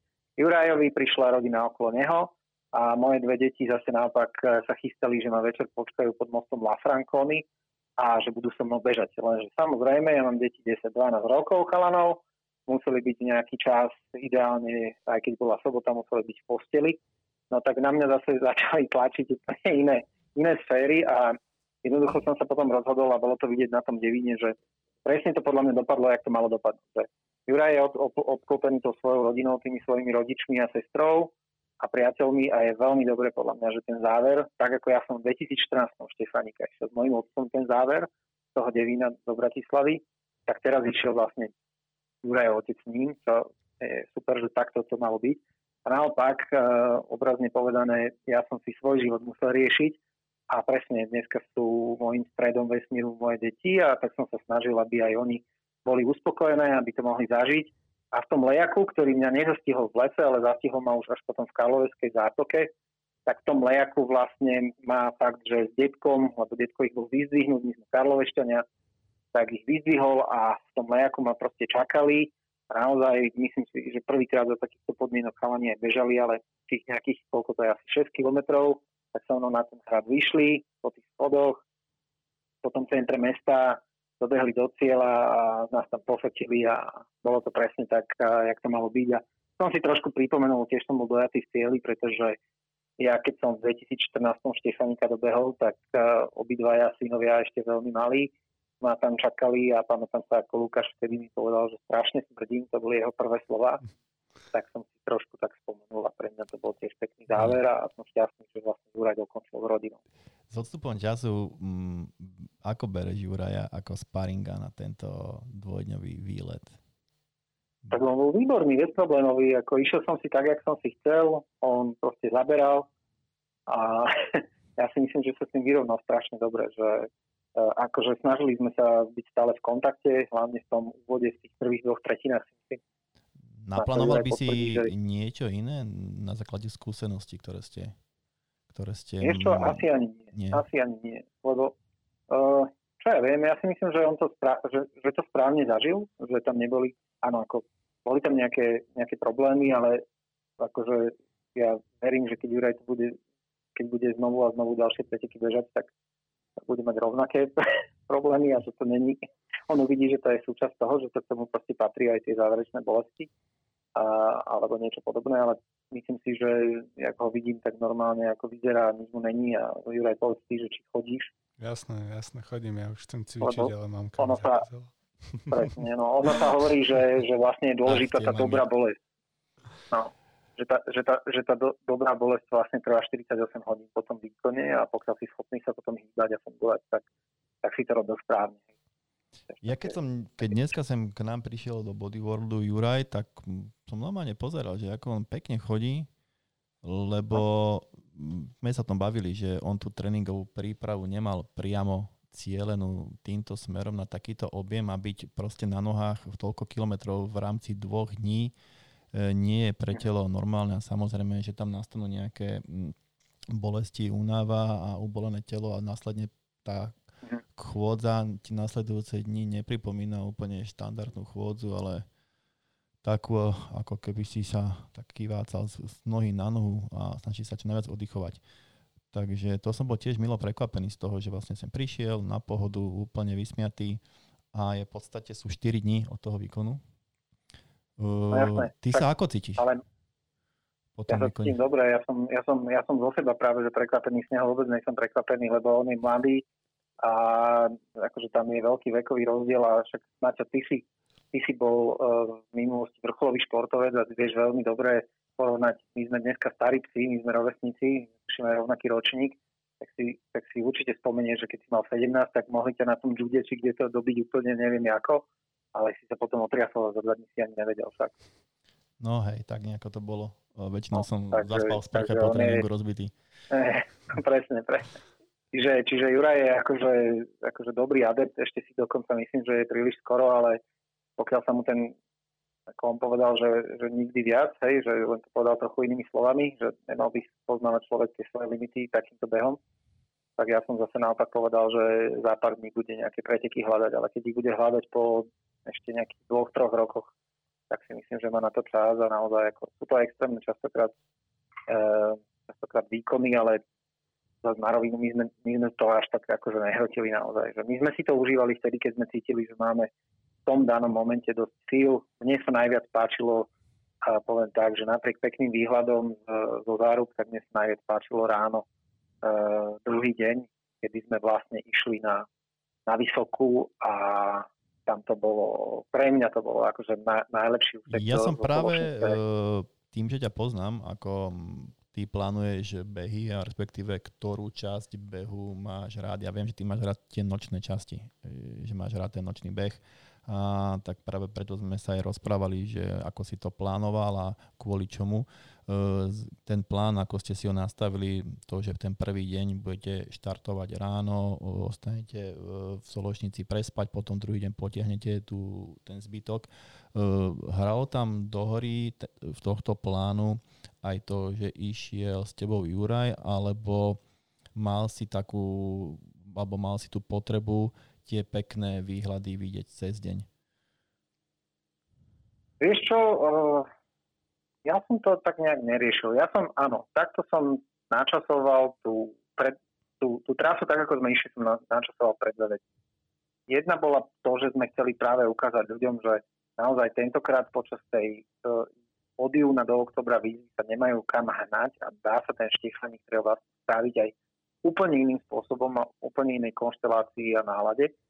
A myslel som si, že s Jurajom jednoducho to bude taký akože dlhší čas a bol som rád, že ideme dokonca aj prespávať. A to bola jedna vec. A druhá vec, ja som jednoducho rátal tým, že možno, že Juraj odíde aj skôr, však jemu sa mohlo aj s klubom naozaj niečo stať, alebo s Pedrom alebo sa mohlo niečo úplne iné stať, možno by sám povedal, keďže nemal tú skúsenosť, tak som počítal aj s alternatívou, že povie, tak ja ako bez tých pretekov viem, že e, koľkokrát takýto chlapí, jak je on, jak horí a majú tie Spartan Raceovské čelenky na hlavách a podobne, tak oni končia na 40 kilometri po prvom veľkom kopci za zárubami. Čiže keby mi to Juraj povedal, ja by som nebol prekvapený. Priznám sa, že mal som taký tajný plán, že pokiaľ by on odkvetol, to musím povedať, že som strašne rád, že to dokončil. Veľmi som sa aj ja snažil, aby to dokončil. A, ale pokiaľ by, pokiaľ by proste odišiel ešte pre tou Sološnicou, tak ja by som nestal v tej Sološnici, ja by som si to, ja by som si to chcel na jeden šup pre, prejsť ako v minulosti. A práve som, neviem, či dneska tebe, alebo, alebo Dudlimu, alebo dokonca Vilovi povedal, že pokiaľ bude dobrá konštelácia, rodina vydá mi to, tak ja by som možno v auguste chcel si Štefanika ale že bez úplne doprovodu a sám e, s rozloženým jedlom, ktoré si schovám po ceste na tých, na tých miestach, kde je kde, kde sú vlastne tie klasické občestovačky, tak chcel by som si taký vlastný Štefani strel na ozajstný od 19. hodiny v piatok večer alebo nejaký deň od 19. hodiny večer. Som si chcel odbehnúť úplne sám so schovaným jedlom, ktoré si tam roznesiem, keď pôjdem hore. To je taký, možno, možno, je to možno nejaký taký akoby tip pre ľudí, akým ešte spôsobom sa ten Štefanik dá celkom roku Pevne verím, že ti to podarí vykonať tento tvoj ďalší plán. Juraj, máš niečo na Martina, čo by sa chcel opýtať takto? Ja nemám veľmi veľa otázok, tak nám bol úžasne podľa mňa celý beh na pár momentov, tak to bolo úplne, úplne úžasné. Ja Maťovi som dôveroval a úplne vo všetkom som mu veril a bo, naozaj bol úplný psychológ tým, že taký, takým tichým psychológom, že o, nelutoval o, ani veľmi, že keď som mu povedal, že je niečo zlé, tak, tak povedal on buď, že to tak je normálne, alebo nič nepovedal a to je naozaj dobré. Lebo keby, že začne lutovať alebo niečo také, tak to neurobi dobre so, uh, so psychikou. A naozaj to bolo naozaj, naozaj to bolo veľmi dobre s ním. Fakt bolo vidno, že má toľko skúseností, že môže učiť školy. To je pravda, to je pravda, môžem potvrdiť vždy, keď e, s Máťom Urbaníkom niekam idem, alebo som bol, tak toto sú pravdivé slova, môžem ich potvrdiť zo svojej skúsenosti, za čo mu aj ja vždycky budem veľmi vďačný a ďakovať. Uh, Maťko a ty, Jurajovi, čo by si odkázal na záver nášho telefonátu, lebo sa nám blíži už čas. Neviem, koľko nám Jasne. ešte vydržia baterky. A ešte máme no na záver filmik. poviem, že ja Juraja, ja Juraja obdivujem ešte pre jednu vec, ktorú som nepovedal, a síce, že vydržal pri tom hudobnom nástroji tak dlho, tých 11 rokov tuším, lebo ja som musel doma dokazovať 3 roky, že nechcem a, a neviem a nebudem hrať na klavíri. Tak toto je pre mňa veľké ultra, keď by som ja v minulosti, lebo ja hudbu mám rád, myslím, že ju aj počujem, ale nedokázal som hrať a nechcelo sa mi a obdivujem jeho vytrvalosť a tá sa pravdepodobne pretavila aj do toho športu a želám akože naozaj, že nech ide cestou, ktorá sa mu páči, teraz niečo spoznal, a tak je, je na ňom a nemusí sa nikto ponáhľať, keď sa mu to bude páčiť. Myslím, že na vysokej škole môže, môže začať prekvapovať ľudia aj na Ďakujeme, že si si našiel čas, Ďakujem. že si sa k nám takto pripojil aspoň cez telefoník. Určite sa v budúcnosti stretneme aj naživo v našom podcaste pod do toho aj s tebou, lebo máme pripravenú jednu špeciálnu tému. Uh, prajem ti príjemný zbytok eh, dnešného večera. Myslím, že ja ideme mi ďalej trošku. Takže ešte raz uh, lúčime sa s Martinom Urbaníkom, ktorý bol no. súčasťou tohto projektu a pomáhal Jurajovi prekonať uh, túto dvojdňovú túru a hlavne on je organizátorom alebo autorom aj týchto pretekov tejto trasy, takže mal tam veľa dobrých, jak by som to povedal po anglicky, insightov, takých pohľadov na vec, kedy čo riešiť, ako nechať Juraja a aj sám Juraj to potvrdil, že to, čo mu hovoril, aj keď sa mu to nezdalo v danom okamihu ako správne a ho to jedovalo a tak v konečnom dôsledku následne uznal, že to bolo asi to najlepšie, čo mohol Máťo Urbaník urobiť. Dobre, vráťme sa teraz k Tatinovi. Poprosím ťa, prehoď mu mikrofón a sluchatka.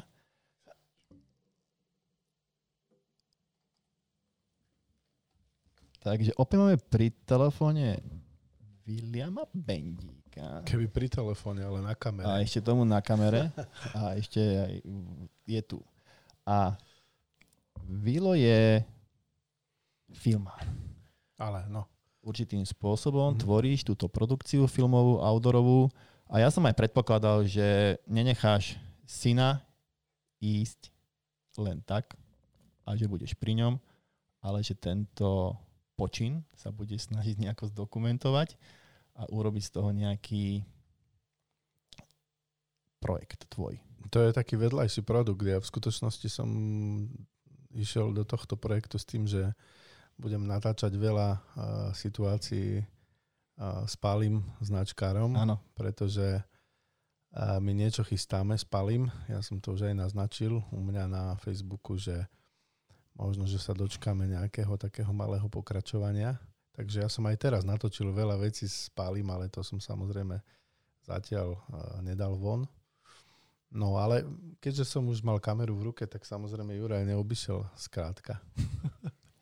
uh, a my tu máme niečo z tejto tejto, hey. toho počinu. Ja, ja som narýchlo včera uh, zbuchal uh, takú prvú časť z tohto behu, aby sme mali takú pamiatku, že čo sa udialo, takže sme sa uh, dohodli, že dnes by sme našim poslucháčom a teraz v tejto chvíli aj divákom pustili prvú časť dobrodružstva Štefanik Trail 2020 COVID verziu.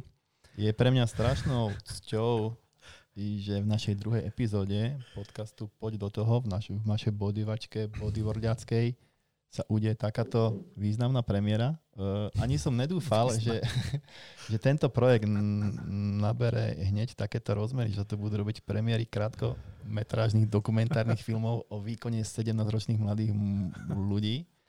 Uh, ja to skúsim, prepnem to a nastavím zvuk, aby počuli. Dúfam, že všetko bude v poriadku. Takže... Ja by som...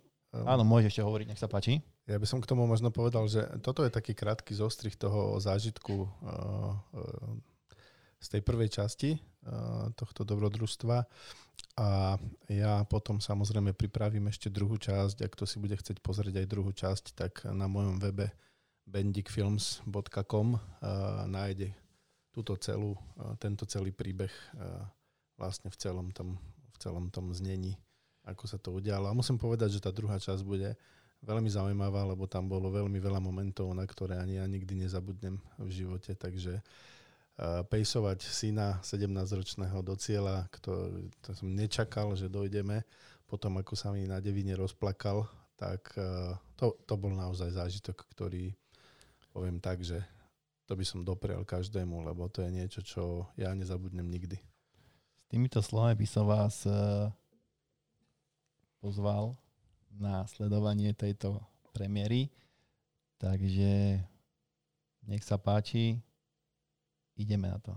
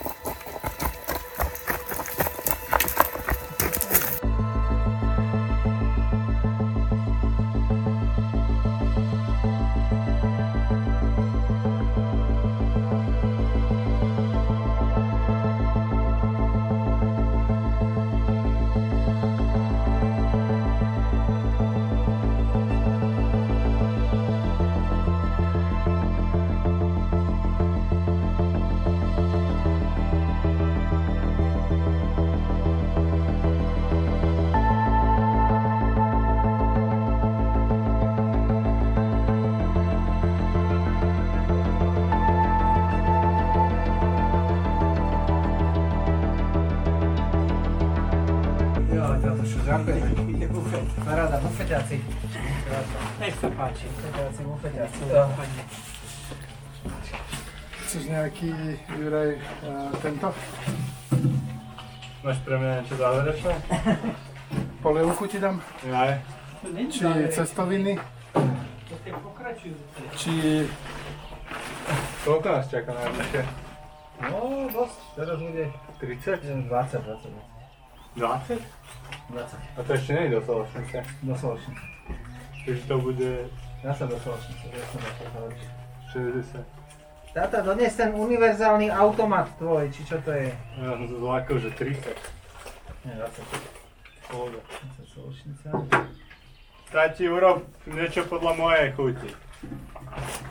To je dobrá objednávka. Vieš čo som ti dal tie zelené na plastik? Dobrý ho. Už to ide. A ešte sme ani nezačali. No. Až? A ja tam mám nejaký výrastok pravdepodobne. Ojoj. To je jedno. Akože mne, mne to nevadí, táto bolesť, skôr toto. Akože toto tu, čo sme teraz šli, bolo tak e, dlhšie. Sa mi zdalo. Ale vieš, mať o 4 menej. To je len 9. A teším sa už, neviem, či sranda to je. Na tú babu, no. Baku a nezabudni. Ahojte. Acia, však kto to tu je? Petuška. No. Ahoj.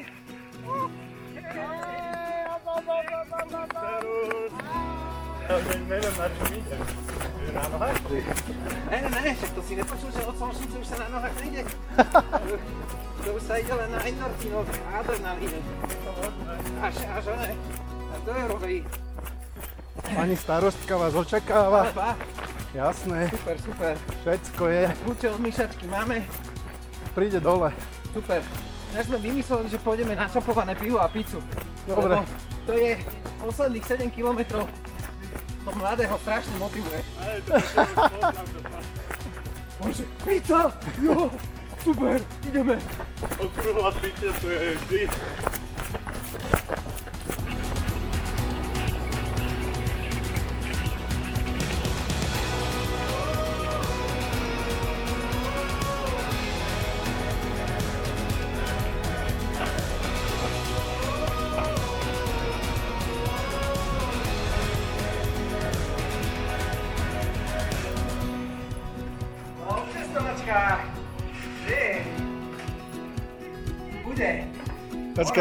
Prišla špecialita, počkaj, počkaj.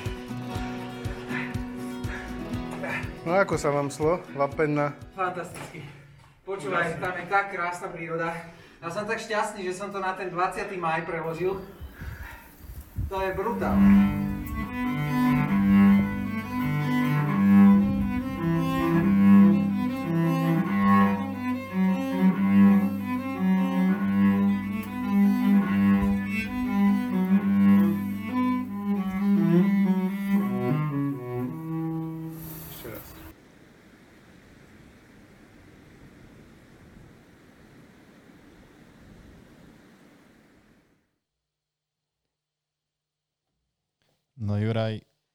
Si ten dokument už ty?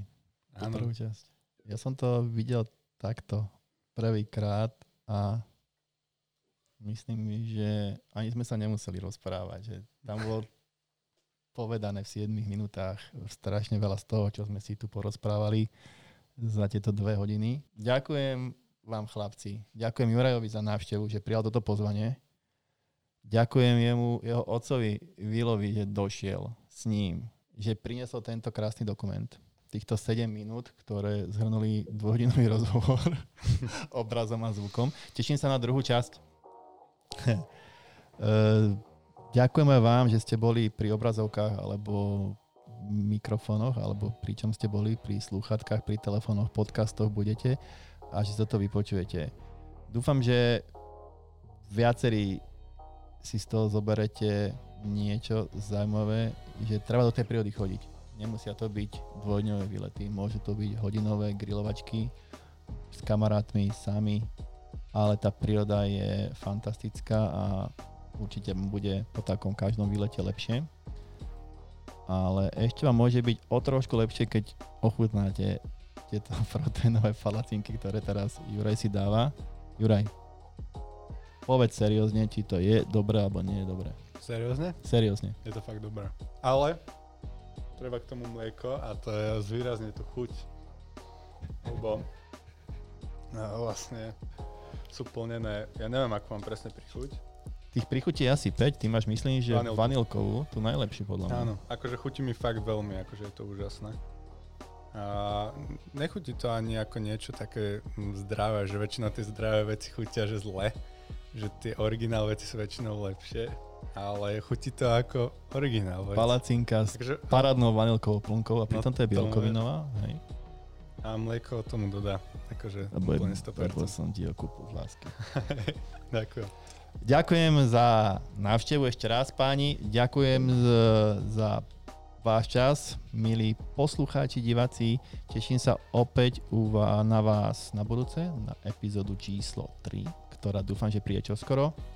Prípade, že by ste mali nejaké otázky na Juraja alebo jeho otca Vila Bendíka ohľadom ďalších jeho projektov alebo projektov, ktoré má za sebou, tak určite mi napíšte alebo si ich nájdete na sociálnych sieťach. Myslím, že pod není problém ich dohľadať. V každom prípade stačí, keď napíšete mne, ja vám rád na nich kontakt dám. Takže rúčim sa s vami a prajem príjemný zbytok čo je dneska? Stredno, stredanejšieho večera z bodyboardu, z bodyvačky. Takže majte sa pekne. Čaute.